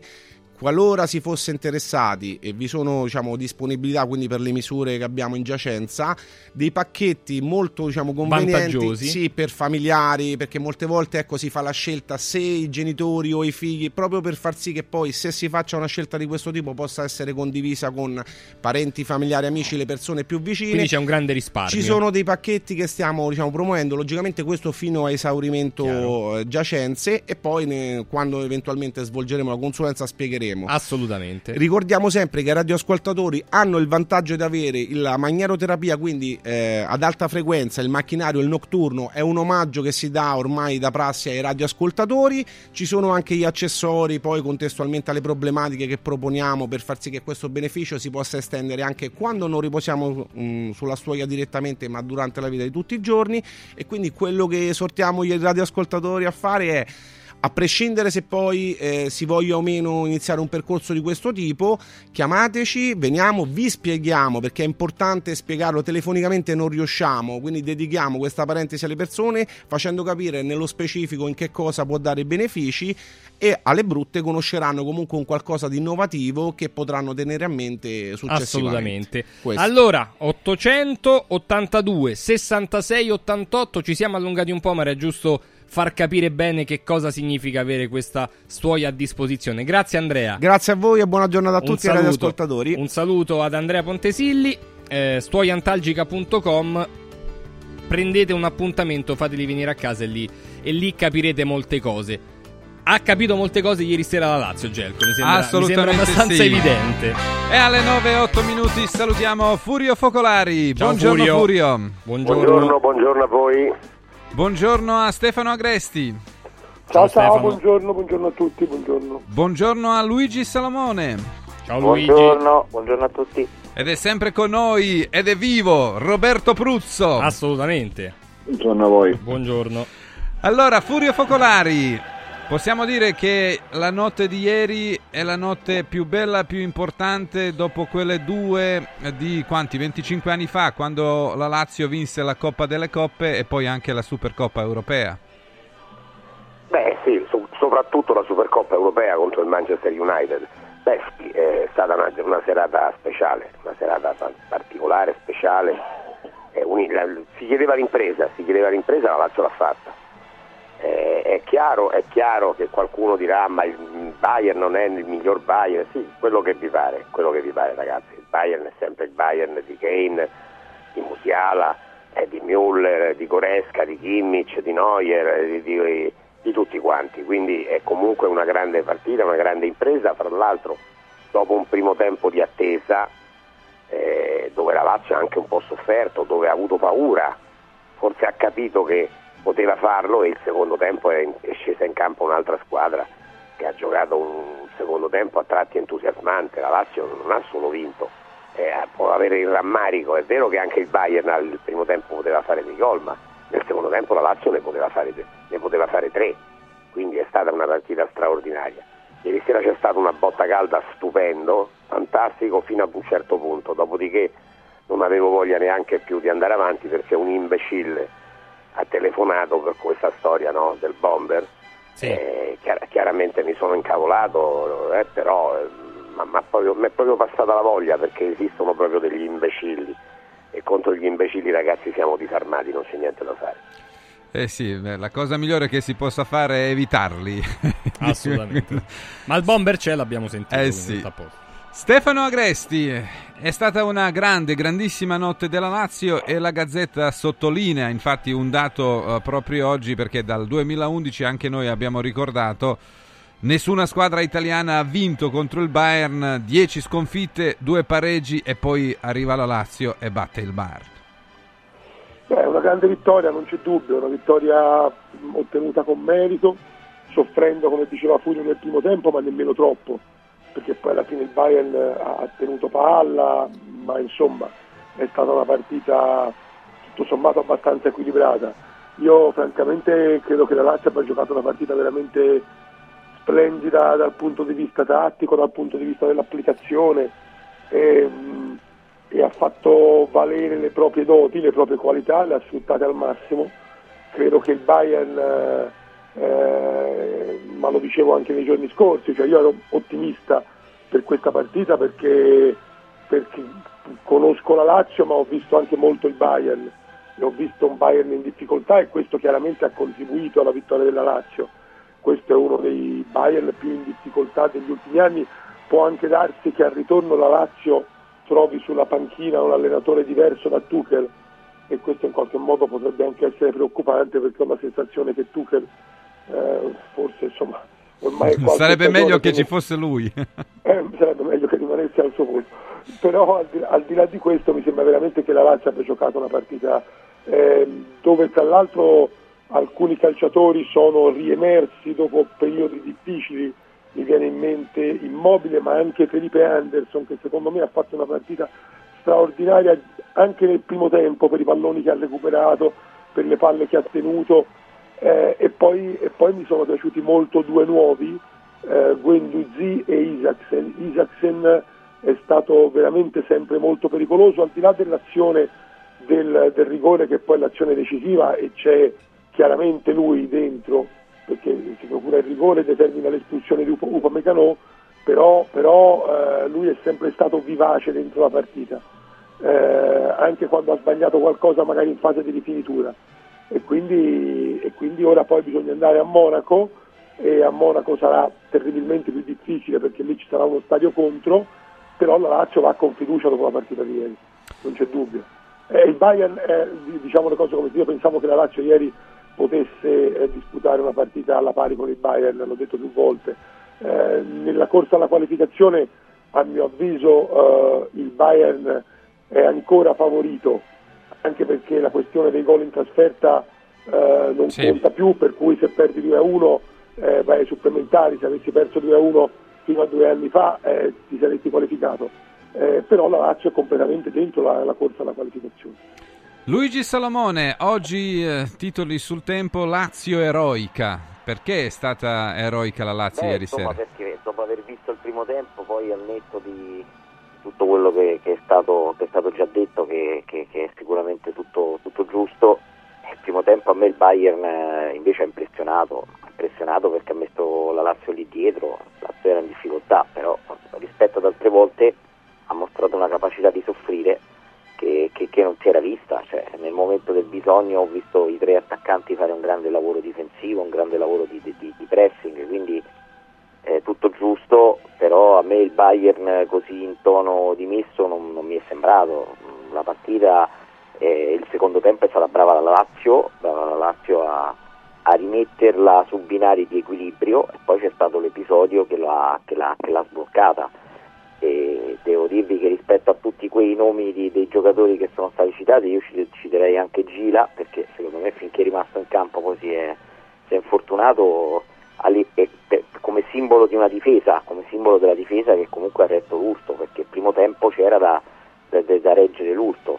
Diciamo alla fine del primo tempo io ero convinto che la Lazio che aveva corso tantissimo potesse calare dal punto di vista fisico invece dallo stadio ho avuto la percezione che fosse più il Bayern in difficoltà fisica nel secondo tempo che non la Lazio, evidentemente anche poi l'entusiasmo, la gente, il pubblico, insomma una serata, una serata magica in cui è andato tutto bene, in cui la Lazio ha fatto una grandissima prestazione, sul discorso qualificazione insomma penso che fra tre settimane possa essere un po' tutto diverso, bisogna vedere il Bayern se recupera qualcuno, magari la Lazio anche avrà qualche giocatore che mi auguro abbia ripreso un po' di, di forma, Pe- penso a Luis Alberto che, che già ieri qualche, qualche lampo ce l'ho avuto e penso a recuperare Zaccagni, Rovella, giocatori, Vesino che non c'erano ieri, tanti ne mancavano eh, per, per- la Lazio, quindi tra tre settimane è difficile fare una previsione adesso di che cosa possa accadere in quella partita.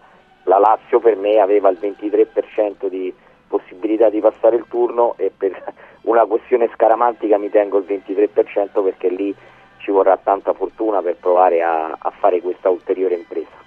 Bomber, la tua disamina della vittoria No, no, ma tutto della giusto, Lazio. no? la, la Lazio l'ha proprio letta bene, l'ha preparata bene, la- lo sviluppo della partita è andato in, que- in quella direzione che la Lazio voleva, perché, perché dopo un primo tempo del genere tu ti, ti aspetti che addirittura la- il Monaco poteva nel secondo aumentare, no? Invece la, la Lazio è cambiata, è cambiata anche perché gli interpreti erano in condizione di poterla cambiare, cominciare da Felipe, Isaacsen è, è un giocatore che ti, che ti crea delle difficoltà nel momento in cui si muove tra le linee e quant'altro.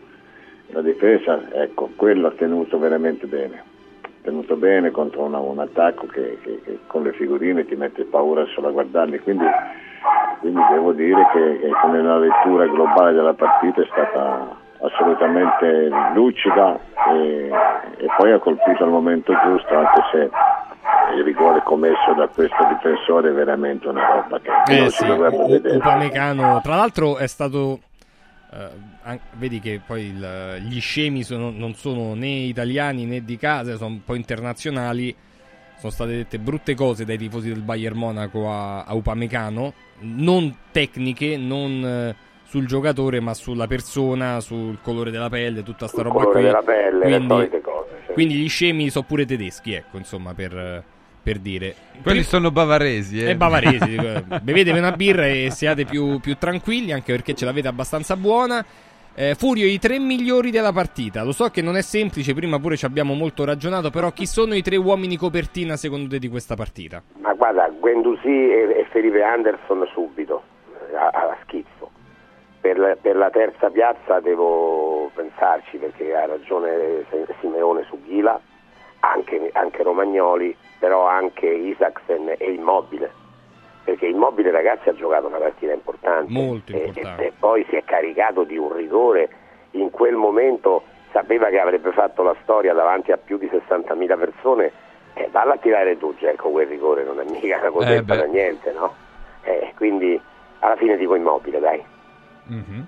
Agresti, i tuoi tre migliori? Ma eh, sì, immobile sicuramente, ma per me anche, anche Isaacsen. E poi ti ripeto, è vero che ha giocato una grande partita, ma a me è piaciuto molto soprattutto Felipe Anderson. Io però francamente questo, questo grande spavento del Bayern io non l'ho preso nel primo tempo. Il Bayern nel primo tempo tiri nello specchio zero. Come Beh, nel anche nel secondo. eh. Esatto, però, però dico, eh, ha tenuto un po' più palla, ha avuto una leggera supremazia territoriale, però non ho mai avuto la sensazione che il Bayern fosse una, ieri sera fosse una eh, armata incontenibile, ecco, come a volte è successo, come era successo eh, tre anni fa quando la Lazio l'aveva incontrato sempre all'altezza degli ottavi di finale, aveva perso 4-1 in casa e, e quella era un'altra Lazio probabilmente esperta, meno esperta, una Lazio che aveva giocato peggio di ieri, secondo me aveva giocato soprattutto più impaurita, ma la differenza l'aveva fatta molto il fatto che quello era un Bayern eh, davvero a- a- al massimo del rendimento. E, e ieri io ho visto una squadra in difficoltà che si è accesa soltanto per le iniziative di Musiala.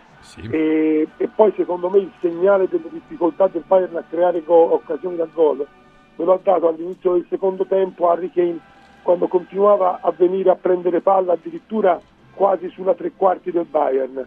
Sembrava quasi che, che dovesse arretrare di 50 metri per toccare un pallone.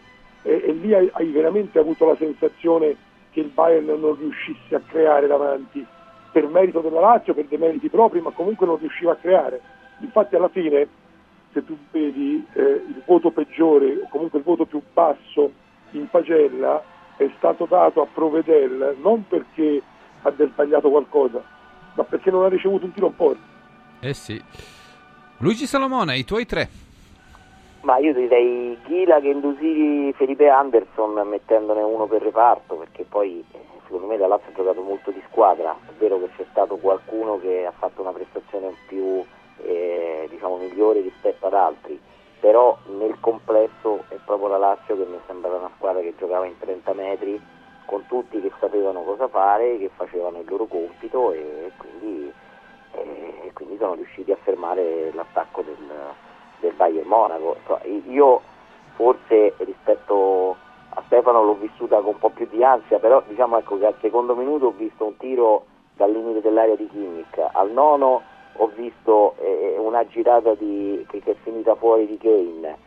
E, e l'azione che hanno fatto a- sul finire del primo tempo quando eh, con 14, non so, sembrava la PlayStation, a un certo punto sono arrivati, poi Musiala eh, da, da 4 metri ha tirato alto, la punizione c'è, sono state delle situazioni mi sembra nel primo tempo in cui la Lazio è stata brava a soffrire, però il Bayern Monaco secondo me ha mostrato di essere una squadra di livello, poi è stata, cioè io darei più meriti alla Lazio secondo me che nel secondo tempo è riuscita a uscire fuori che non demeriti al Bayern Monaco. Mhm. Bomber?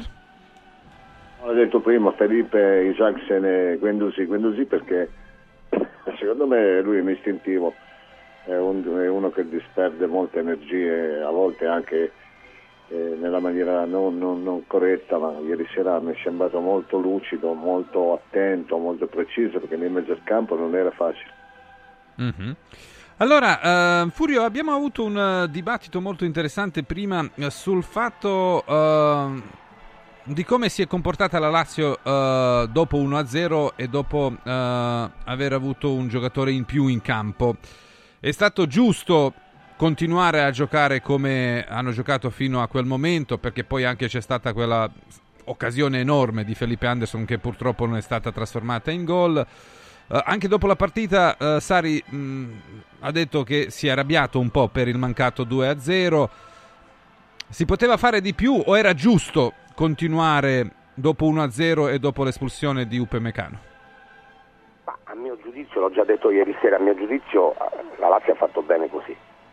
Ha fatto bene così. Stiamo raccontando di, di una squadra che batte il Bayern Monaco che non aveva mai perso in Italia, no? L'avete detto poco fa, 10 partite, 10 vittorie e 2 pareggi, eh, 12 le ultime 12 del Bayern Monaco in Italia.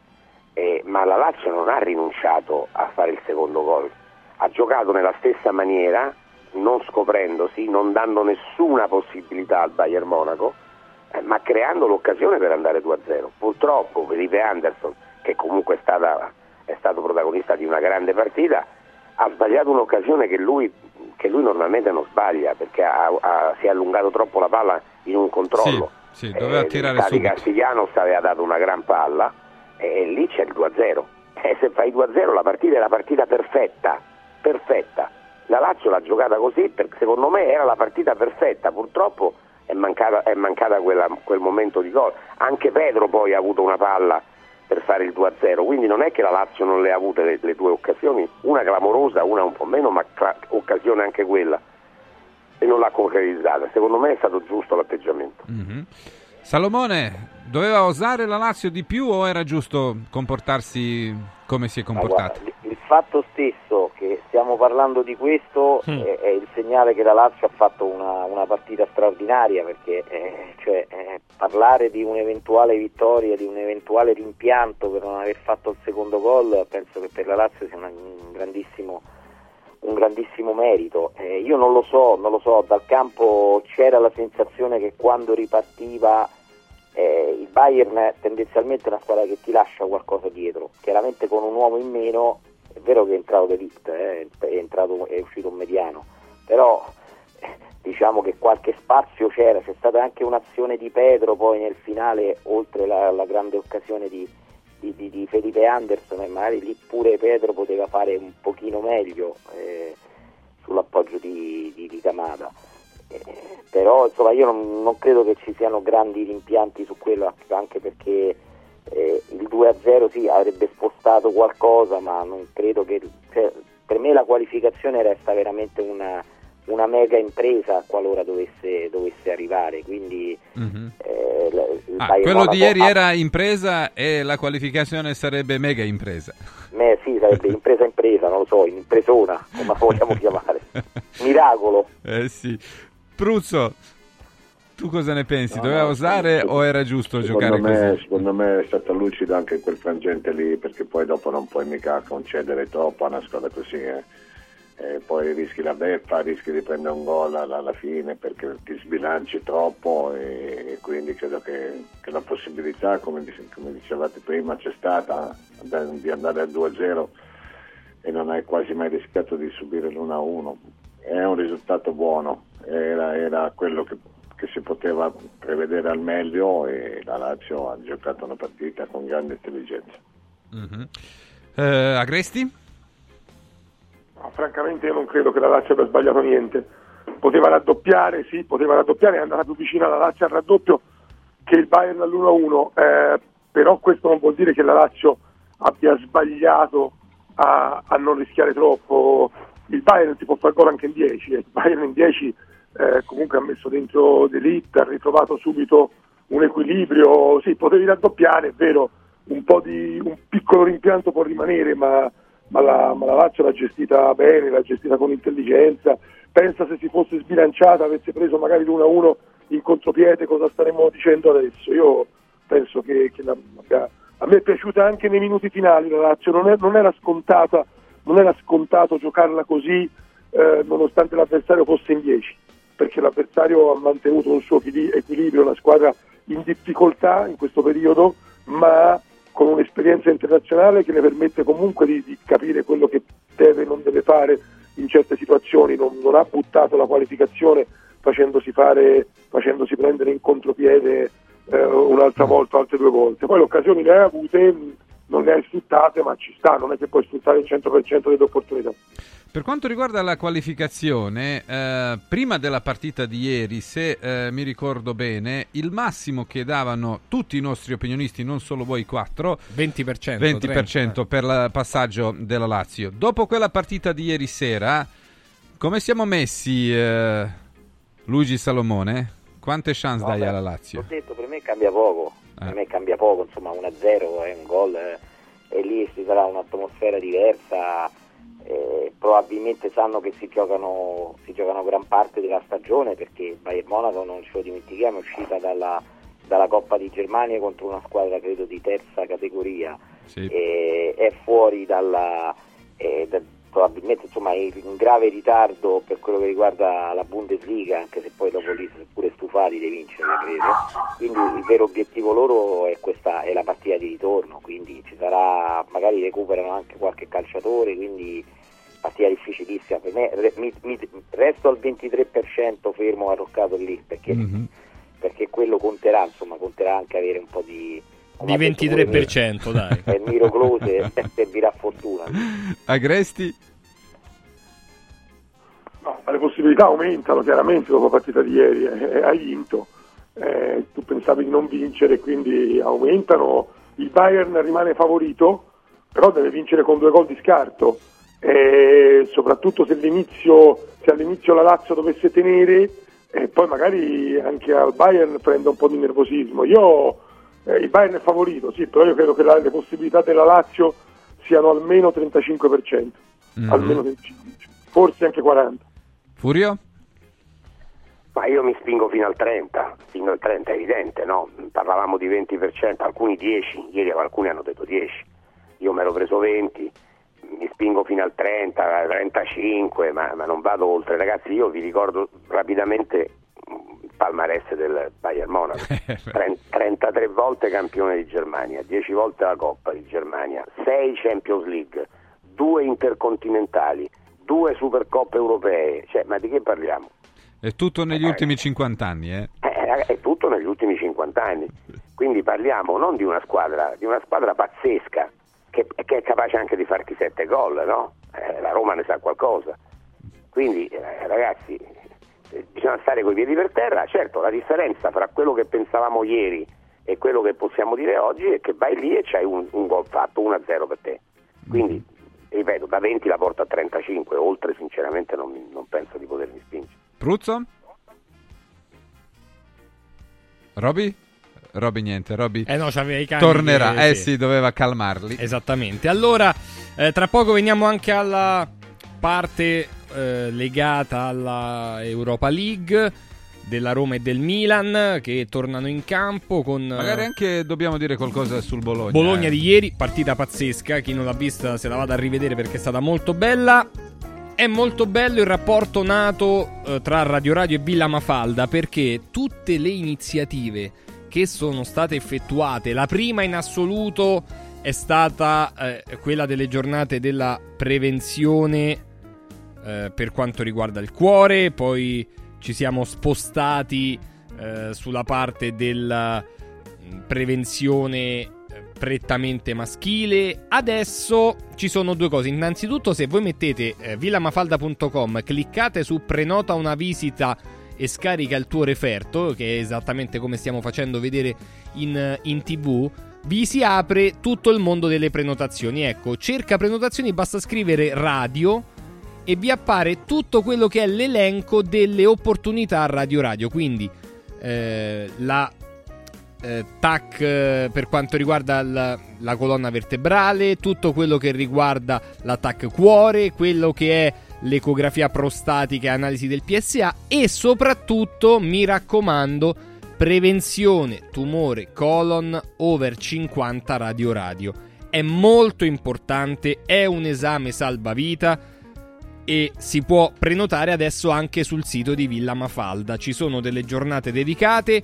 Il primo marzo sarà proprio la giornata della prevenzione del tumore al colon rivolta ai pazienti over 50 uomini e donne.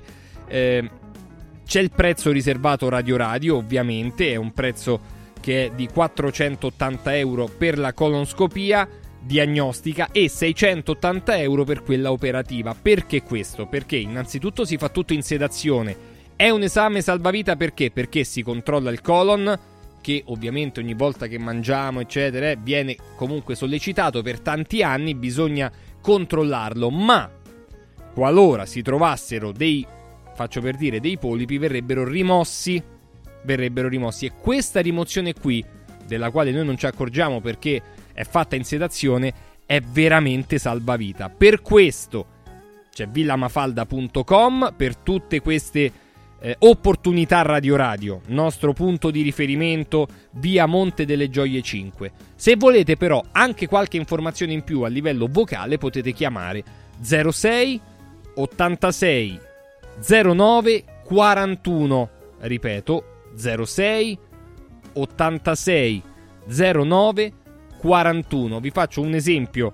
Eh, ieri ero con, con una persona di, di 50 anni che ha sentito, ha sentito, ha sentito e innanzitutto ha preso appuntamento per si è prenotato l'attacco cuore e poi ha detto no no io mi, mi faccio un po' tutti i controlli ecco bravo Marco il, il mio amico che ieri era con me 06 86 09 41 mi raccomando villamafalda.com poi vi voglio ricordare una cosa che sta succedendo in questo momento a Radio Radio con la nostra ricerca per quanto riguarda l'energia, luce e gas da energia rinnovabile, c'è 4Winds, punto di riferimento, vedrete le cose che si potranno fare con 4Winds, ovviamente subito, immediato scoprire se e quanto è il risparmio in bolletta, quindi 06 87 15 31 93 ripeto il numero di 4Winds 06 87 15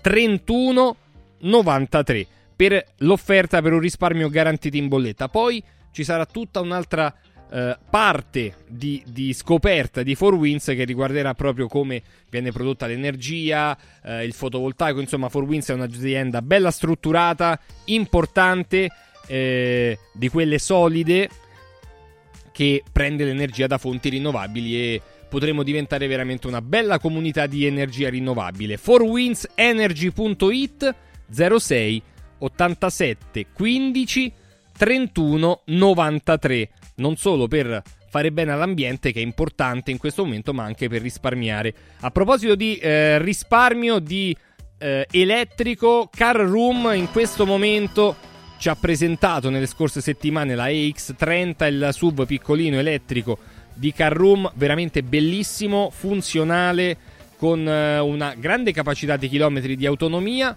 La potete scoprire in via Giovanni Capranesi 43, uscita uffici finanziari del grande raccordo anulare nella sede di Car Room, dove c'è una ricarica elettrica, un, supergia- eh, un supercharger importante, quindi può diventare un punto di riferimento anche per chi ha necessità, capita per Roma vive a Roma e deve ricaricare la vettura, ecco sappiate che da Cara Room trovate il supercharger che ricarica la macchina in tempi velocissimi.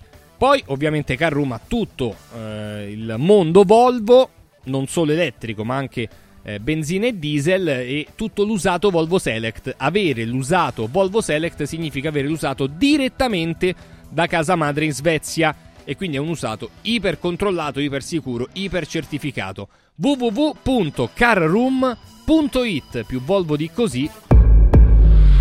Volvo Carroom.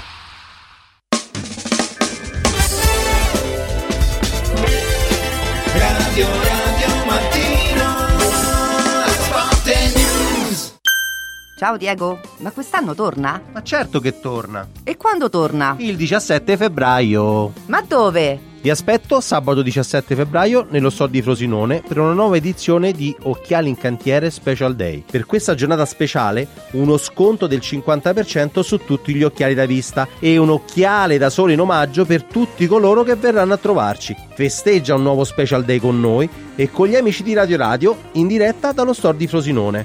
Vediamoci da Occhiali in Cantiere. Antò fa freddo, Antò fa freddo, non ce la faccio più. Accendi la caldaia Vylant. Ecco fatto, amore. L'ho accesa. Mmm, Antò fa caldo.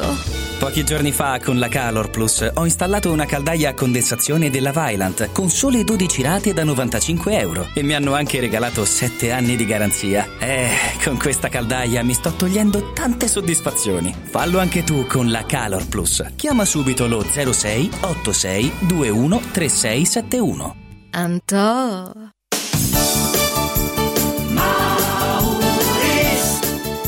Mauris, il numero uno del risparmio per la casa e la famiglia. Avevi ragione, da Mauris ho risparmiato e ho trovato proprio tutto quello che cercavo. Grazie ai suoi 100 punti vendita in Italia, Mauris ci fa risparmiare nell'acquisto di detersivi, profumeria, casalinghi, giocattoli. Ferramenta, articoli per l'automobile e tutto per i nostri piccoli amici a quattro zampe. Mauris.it Mauris, i grandi magazzini italiani del risparmio. Mauris Cerco lavoro. Compra il giornale e vedi offerte di lavoro. Già fatto. E trovo concorsi statali, parastatali, comunali, provinciali, enti vari. Calma, calma, te la do io la soluzione. Quadrifoglio Immobiliare cerca giovani da avviare alla carriera di agente immobiliare. Fidati, è una cosa seria. Quadrifoglio Immobiliare è una soluzione per tutti. La soluzione fortunata. Telefono 06 273320. Ricorda 06 273320. Marco, ti posso chiedere un bicchiere d'acqua? Certo, come la gradisci?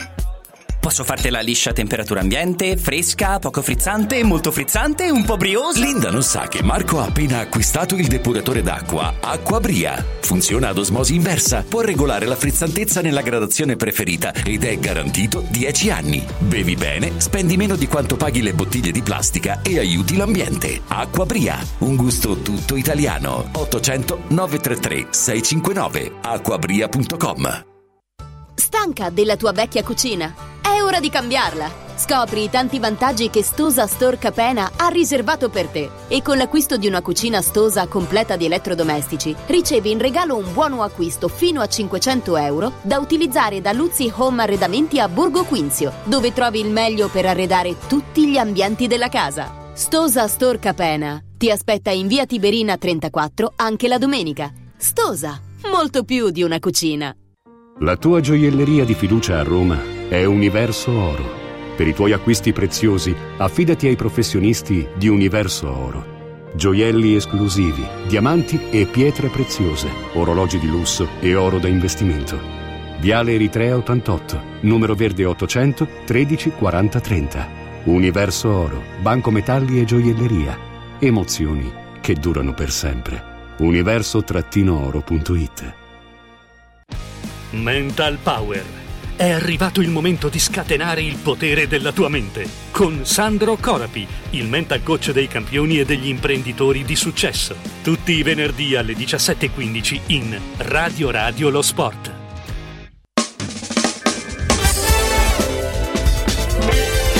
Radio Radio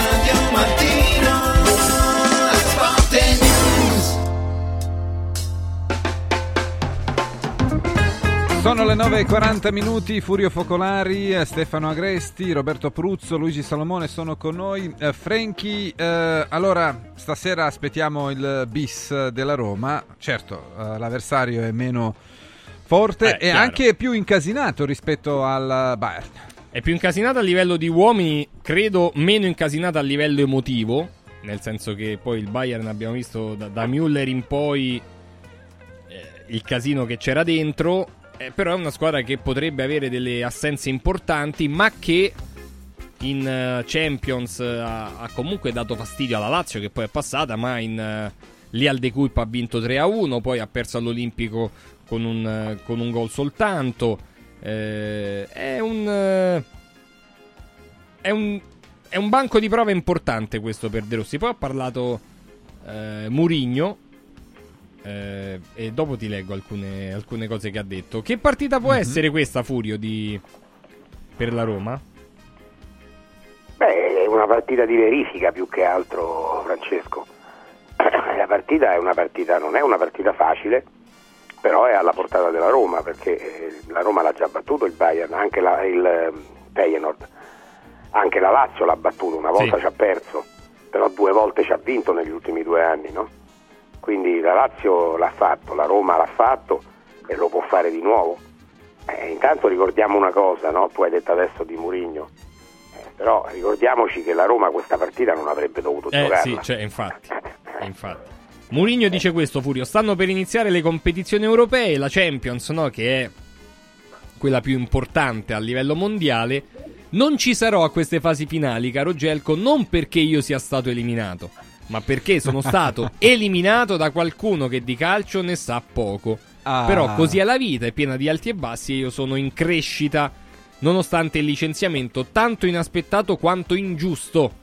Ma tornerò e con ancora più entusiasmo e fiducia per queste partite UEFA. E dove lo, lo ha detto? Lo ha detto al portale inglese football.com. Ah.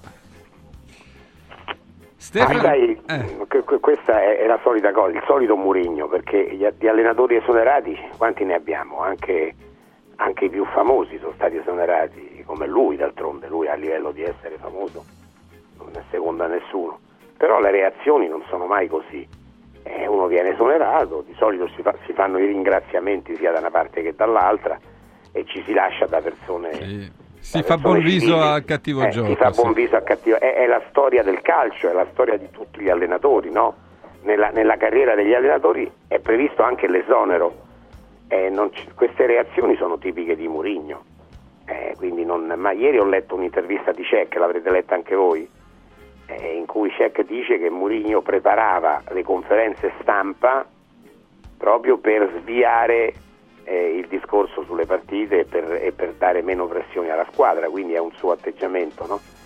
Eh, lui è così, lui non, non- non- non ci sta, però voglio dire, adesso lasciamo in pace De Rossi e non mettiamo De Rossi di fronte al discorso ah se ci fosse stato Mourinho questa era una vittoria sicura, perché non è Ma è così. né- né- esatto, né in un caso né nell'altro questa partita la poteva vincere Mourinho ma la poteva anche perdere e, e- e così farà De Rossi. Io però, ripeto, dopo aver visto soprattutto il primo tempo eh, di Roma-Inter, eh, mi aspetto una conferma di un certo tipo di gioco e di un certo tipo di, di entusiasmo da parte della Roma. Tra l'altro andrebbe ricordato che chi ha esonerato Mourinho non capisce di calcio, ma pure chi ha portato Mourinho evidentemente allora, perché ste- sono le stesse persone, vabbè, comunque. Beh, dipende chi è stato consigliere. eh. Ah, beh, hai Eh, ragione, chi sì, consigliava. allora, Bomber, ma eh, De Rossi ieri, per esempio, a proposito di Mourinho, infatti vuole mh, essere, diciamo, eh, l'allenatore di continuità con Mourinho per quanto riguarda la Roma europea. Certo, visto che ha raggiunto due finali negli ultimi due anni, è anche abbastanza comprensibile. No, no, ma è certo che, che devi trovare il modo di giocare una grande partita. Di proporti a livello europeo con delle idee come lui ha, cercando però poi di, di- di andare a, a mettere la squadra nelle condizioni migliori per non rischiare, perché lì è dura, eh, lì è dura a livello proprio ambientale e non solo. Hanno un allenatore che, che lavora molto bene, hanno- hai detto Francesco che può mancare di 4-5 giocatori per via di un virus e quant'altro, però è una squadra che va molto rispettata, si gioca sulle due partite e quindi bisogna, bisogna stare molto, molto attenti. Fammi dire una cosa perché Stefano Agresti è, è stimatore di Motta e, e del Bologna. Guarda, ci andremo, ci andremo, Bomber. No, no, no, no, per- perché dopo mi dimentico. E, e- e quindi io ero un po' più scettico sul fatto che, che questo allenatore, no, perché difendeva, difende bene bene e poi mh, faceva più fatica a proposito. Bologna, come visto ieri sera, è una squadra che, che- che si può giocare veramente al quarto posto. Mm. Allora facciamo quella parentesi. Agresti rispondi a, a Bomber no, e poi torniamo sulla Roma. No, beh, a me Tiago Motta piace molto per per il tipo di calcio che fa, che è vero che magari non è, non è eh, dal punto di vista offensivo, non produce tantissimo, eh, però anche davanti a calciatori che, che giocano bene, tutti sanno quello che fanno. Eh, Zirze è sicuramente Eh beh, un ma talento. Orsolini è diventato Però- un goleador quasi, eh. Assolutamente. Sì, sta Beh, segnando aveva, molto fatto anche, aveva fatto anche il secondo ieri, eh. Sì, sì, sta segnando molto. Mi ha detto, detto che il Bologna è la squadra che, che il giocatore che ha speso di più 7-8 milioni, perché Sartori è evidentemente veramente di, un- di un'altra Beh, Castro l'ha pagato un- intorno ai 12. Sì, ora hanno preso Castro, ma, ma l'hanno preso anche in prospettiva futura, non soltanto per quest'anno, anzi soprattutto per le prossime stagioni. Sartori è molto bravo, ma, ma, per me si vede molto la mano dell'allenatore. Infatti io credo che Tiago Motta non rimanga a Bologna. Eh, mi dispiace per i bolognesi perché si stanno divertendo molto, ma credo che non rimanga a Bologna. Poi è chiaro, eh, la squadra dipende molto dai giocatori e meno dall'allenatore. Però, però lui sta dimostrando di essere molto molto bravo. Mhm. Eh, beh, eh, tornando alla Roma, ehm, è immaginabile per esempio Tiago Motta sulla panchina della Roma? Difficile, Franchi. Beh, non lo so. eh, Poi dip- dipende che cosa fa De Rossi, Gelco. Se De Rossi dimostra di, di, di- a- di avere in mano la squadra, di avere le sue idee, di, di portare i risultati, perché non sedersi con De Chiaro, non...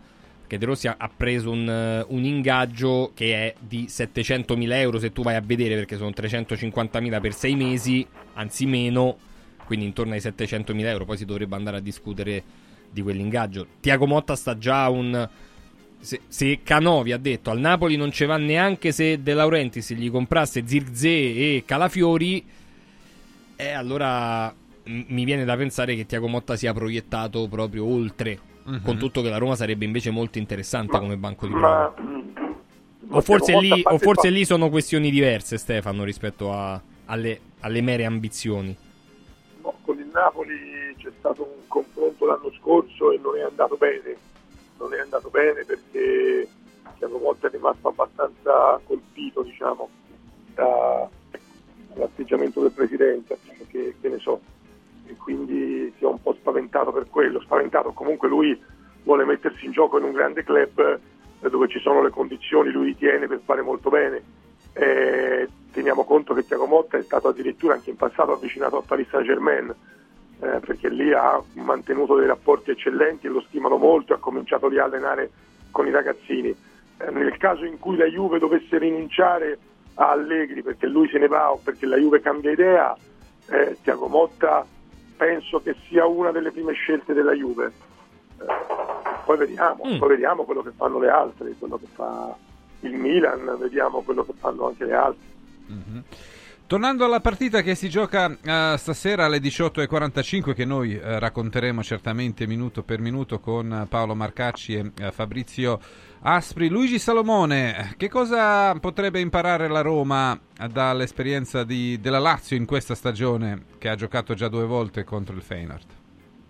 Ma intanto che sicuramente loro sono una squadra in casa e, invece poi in trasferta cioè quel- lo stadio, il De Kuip che dà, dà molto al- alla squadra olandese, quindi se la, Laz- se la Roma riesce eh, stasera a fare un risultato positivo, eh, credo che poi dopo con la partita in casa, con lo stadio completamente pieno, eh, non ci saranno gli olandesi come non ci saranno i romanisti eh, stasera eh, credo che possa eventualmente ribaltare o portare comunque il discorso qualificazione, io credo che la Roma sia comunque favorita nel, nel- nel- nel doppio confronto, i risultati degli ultimi anni poi al netto di qualche passaggio a vuoto lo dimostrano che la Roma è superiore al Feyenoord, oltretutto un Feyenoord che ha qualche anche problema di formazione stasera, quindi credo l'importante è superare indenni questa- questo test importantissimo di, di questa- di questo pomeriggio.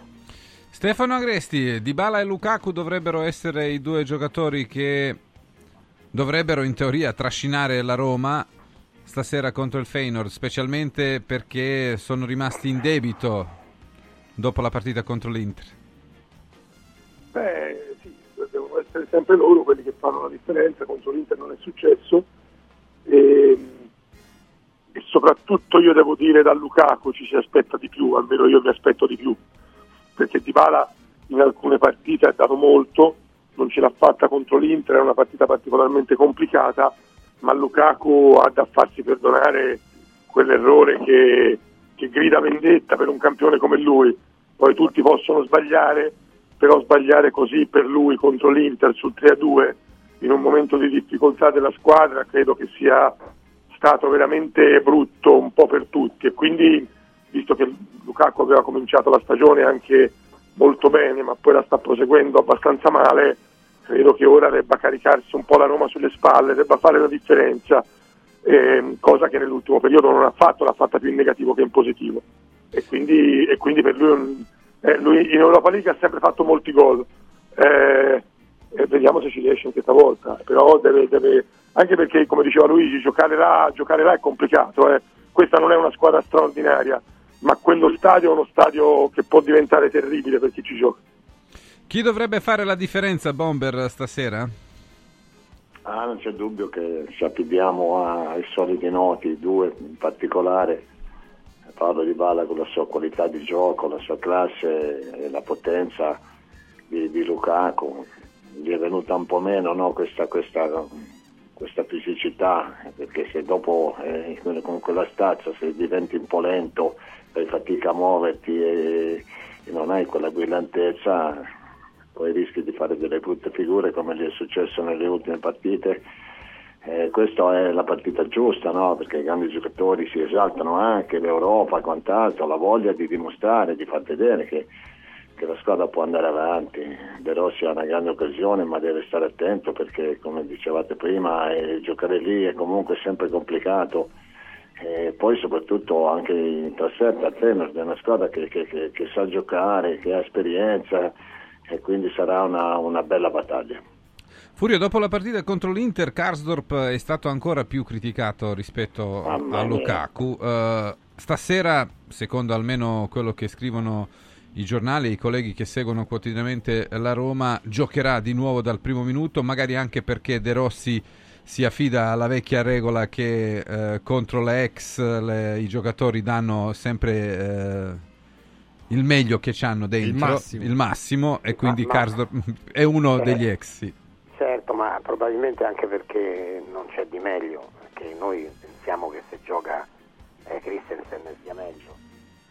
io non credo. O eh. Celic, sì. No, ma Selic è un po' scomparso dai radar, sinceramente. Eh, io credo che, che la Roma possa fare bene, eh, anche se eh, la Roma deve fare un ragionamento logico e lo farà. Eh, non è una partita quella di questa sera, è un primo tempo di una sfida, perché poi si gioca all'Olimpico. Eh, in realtà il, mm, il, Rot- il mm, Feyenoord è una squadra eh, completamente diversa fra quando gioca in casa e quando gioca fuori. Tant'è vero che la Roma, eh, nelle partite che ha giocato contro il Feyenoord, lì ha perso, ha perso 1-0, però poi ne ha fatti 4 all'Olimpico. Anche la Lazio ha perso lì, e però poi ne ha fatti 4 all'Olimpico. Quindi la Roma deve giocare una partita uscendo bene da questa sfida. Uscendo- uscire bene che significa? Per esempio un pareggio. La Roma esce lì con un pareggio, secondo me è qualificata. Mhm. Chiudiamo con il Milan. Luigi Salomone, il Milan contro il Ren giocherà con i titola- cioè titolarissimi, la squadra migliore possibile che ehm, possa mandare in campo eh, Stefano Pioli visti gli infortuni e poi anche abbiamo sottolineato il fatto che lui ieri ha messo tra le favorite oltre Liverpool e Bayer Leverkusen anche l'Atalanta. L'Atalanta, sì. Beh, insomma, quest'anno sembra un'Europa League con tante squadre interessanti, ecco, quasi una sorta di Champions rispetto per dire all'Europa League dell'anno scorso, mi sembra che ci siano ancora molte squadre di, eh, di, di- di- livello importante, ecco, lo stesso Liverpool, eh, Bayer Leverkusen che, che- che- che sta dominando la Bundesliga, quindi eh, per il Milan è un test importante perché comunque eh, da- almeno a parole, perché poi sull'Europa League io sento dire spesso, no? Eh, puntiamo sull'Europa League e poi vedo squadre italiane che negli anni non è che abbiano fatto mai onore alla Roma di Mourinho dell'anno scorso, ma se no Beh, anche ultimamente- l'Inter è arrivato in finale qualche anno fa con Conte. Sì, sì, però, Ultimamente insomma- ci si arriva lontano in Europa League. eh. Sì, però insomma ecco, ricordo pure un- una semifinale della Juventus con, con Conte, mm, però eh, tendenzialmente eh, le italiane da quando si chiama Europa League non l'hanno mai vinta, E comunque è un, è un elemento molto strano, no? nel senso che teoricamente è una coppa che una squadra italiana poteva anche raggiungere. E evidentemente poi giocare il giovedì è una cosa che pesa, che ti influenza ancora di più sul campionato e quindi però Milan favorito e se ci punta davvero è, una di quelle squadre che può arrivare fino in fondo. Mhm. Agresti, la tua sul Milan stasera contro il Ren? Ma il Milan ci punta secondo me, il Milan ci punta perché, perché per il proprietario fare bella figura in Europa è fondamentale, cioè Pioli è in discussione soprattutto perché è andato fuori in Champions, poi al proprietario evidentemente non si rende bene conto del girone che aveva il Milan, di come è andato fuori o non se ne rende conto o non gliene importa, Eh, però lui tiene molto all'Europa quindi il Milan sicuramente giocherà una partita seria, vera, il Ren è una squadra in grande forma, eh, ha vinto le ultime otto partite, mi pare, insomma una squadra, una squadra veramente eh, in forma e quindi è una partita non semplice, il Milan è favorito, eh, è un'Europa lì, come diceva Luigi, eh, molto interessante, io credo che, che anche le italiane ora comincino a prenderla abbastanza sul serio, Eh, sia l'Europa League sia la Conference, la Conference due anni fa l'ha vinta la Roma, l'anno scorso è arrivata in finale la Fiorentina, eh, quest'anno, quest'anno c'è ancora la Fiorentina, in Europa League ci sono il Milan e l'Atalanta, io credo che siano competizioni che se queste squadre le prendono con serietà possono dare molto. È chiaro che, che l'Atalanta è in piena corsa per la Champions, il Milan sembra quasi salvo da questo punto di vista e credo che il Milan dedicherà molte energie a questa Coppa. Furio? Ah, sì. Vai Furio e poi sentiamo bombe. Ma sì, ma io credo, io credo, credo che il Milan la faccia da protagonista eh, come, come l'Atalanta, eh, ma credo anche come la Roma.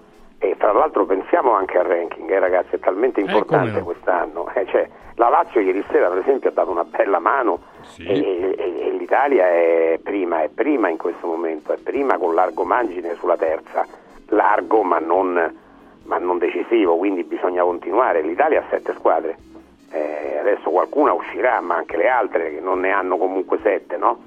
Eh, No, no, hanno- è l'unica eh, con sette È squadre. l'unica ad averne sette, quindi siccome per il ranking tutte valgono fino alla Conference League, eh, quest'anno più che mai tutti dovrebbero fare il tifo per le squadre italiane e non fare i discorsi campanilistici. I, Re- i campanilistici. Il Ren non è una grande squadra, quest'anno viaggia al settimo, ottavo posto, mh, più o meno, del campionato francese, eh, quindi il Milan credo che abbia il dovere e l'obbligo eh, di, di vincere questo confronto. Pruzzo? No, ma ci punta a Pioli, mi sembra di aver capito che per salvare la panchina eh, deve vincere la Coppa UEFA e va all'Europa League e allora sarà motivato più lui dei calciatori, credo che, saranno, che andranno di pari passo e quindi credo che il Milan possa puntare veramente ad arrivare fino in fondo. Chiudiamo con la Juve perché eh, oggi sulla prima pagina di Tutto Sport eh, c'è un altro giocatore della Lazio nel mirino della Chi è? vecchia signora, è Zaccagni. E quindi già Felipe Anderson da giorni, da mesi si parla che il brasiliano alla fine andrà a parametro zero Tutti alla alla Juve. Juventus e adesso si parla anche di Zaccagni. Per- però Zaccagni non è in scadenza come No, no, no, eh, però scade nel 2025, quindi... Eh, vabbè, ho capito, Se- sì, con Lotito sappiamo che è difficile. Beh, per Zaccagni dare soldi vedere Cammello, questo era un po'. Eh. Quindi Beh, però eh, per il progetto Juve, come vedete Zaccagni e Felipe No, ma io ti, scusa Gerco, Sì. io visto che siamo a Radio Radio ti parlo del progetto Lazio. Ieri sera eh, Sarri ha fatto un travedante cosa, ha detto una cosa importante. Eh, questa visto il risultato, visto l'entusiasmo, eccetera, mi auguro che si possa fare il salto. Ah. Eh, e il salto non lo fai eh, Vendendo i due vendendo i due giocatori più forti che c'hai. Cioè, quindi vediamo un po', ma insomma la Lazio si deve, si deve chiaramente lo Tito deve fare in modo che non succeda, accontentando eh, sia la sorella di Felipe Anderson sia Zaccagni, il procuratore di Zaccagni è un po' strano. Mhm. Luigi, quanto deve temere la Lazio di rimanere senza questi due giocatori?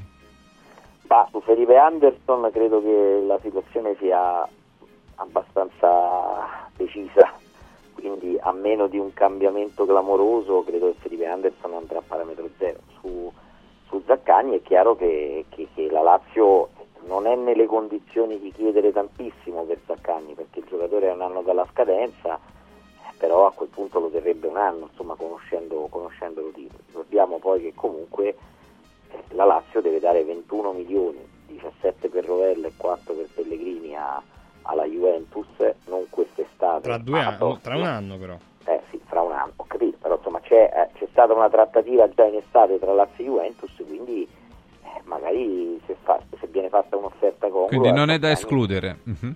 eh, ma assolutamente no, conoscendo il procuratore farà di tutto per. Poi diciamo anche su Zaccagni bisogna anche aprire un discorso eh, del fatto che eh, ha giocato due partite con un alluce fratturato e poi improvvisamente ha deciso di non, Di non di non giocare. giocare più, cioè nel senso che non, non fa più infiltrazioni, per carità è una scelta che si può anche condividere, però eh, eh, eh, non gioca dal 15 di gennaio e so, siamo arrivati oggi al 15 di febbraio, un mese per una situazione che, che- che, insomma, è stata sicuramente gestita non benissimo. Mi auguro che per domenica possa, possa ritornare a disposizione. Eh, perché Però- c'è il Bologna. Chiudiamo con, scusami eh, Luigi perché dobbiamo chiudere. Stefano Gresti, i tuoi 30 secondi prima di salutarci. Ma eh, a Zaccagni secondo me c'è anche un po' di scivolo fatto ad arte, questa sensazione. Eh, Felipe Anderson per me è andato, per me è andato, direi che è andato alla Juve, mh, quasi sicuramente, per quello che, che so, la questione di Zaccagni è differente, eh, con il contratto in scadenza il procuratore, eh, chi gestisce gli interessi di Zaccagni, eh, comunque deve, deve muovere un po' le acque, quindi anche perché se la Juventus prende Felipe Anderson, eh, poi francamente che prenda anche Zaccagni un po' mi, mi stupirebbe, perché calciatori con quelle caratteristiche ne ha già. Eh, già bisogna capire se giocherà con tre davanti, se giocherà con tre davanti, comunque a Chiesa, Ildiz, gli rientra su, le, le rientra su lei, eh, poi prende Felipe Anderson e prende pure Zaccagni, mi sembrano tanti. Beh, vuol dire che venderanno probabilmente Chiesa e per questo motivo pensano a prendere questi giocatori Intanto devono, intanto devono decidere come vogliono giocare. Certo. Per ora l'allenatore con tre punte davanti non ha mai giocato. Grazie a Stefano Agresti, grazie a Furio Ciao, Focolari, grazie. a Luigi Salomone e grazie anche al nostro bomber che è vivo. Che è vivo e lotta insieme a noi. Linea a Bergovic e a Borgonovo. Ciao Gelco. Ciao, Francesco. Ciao, ciao.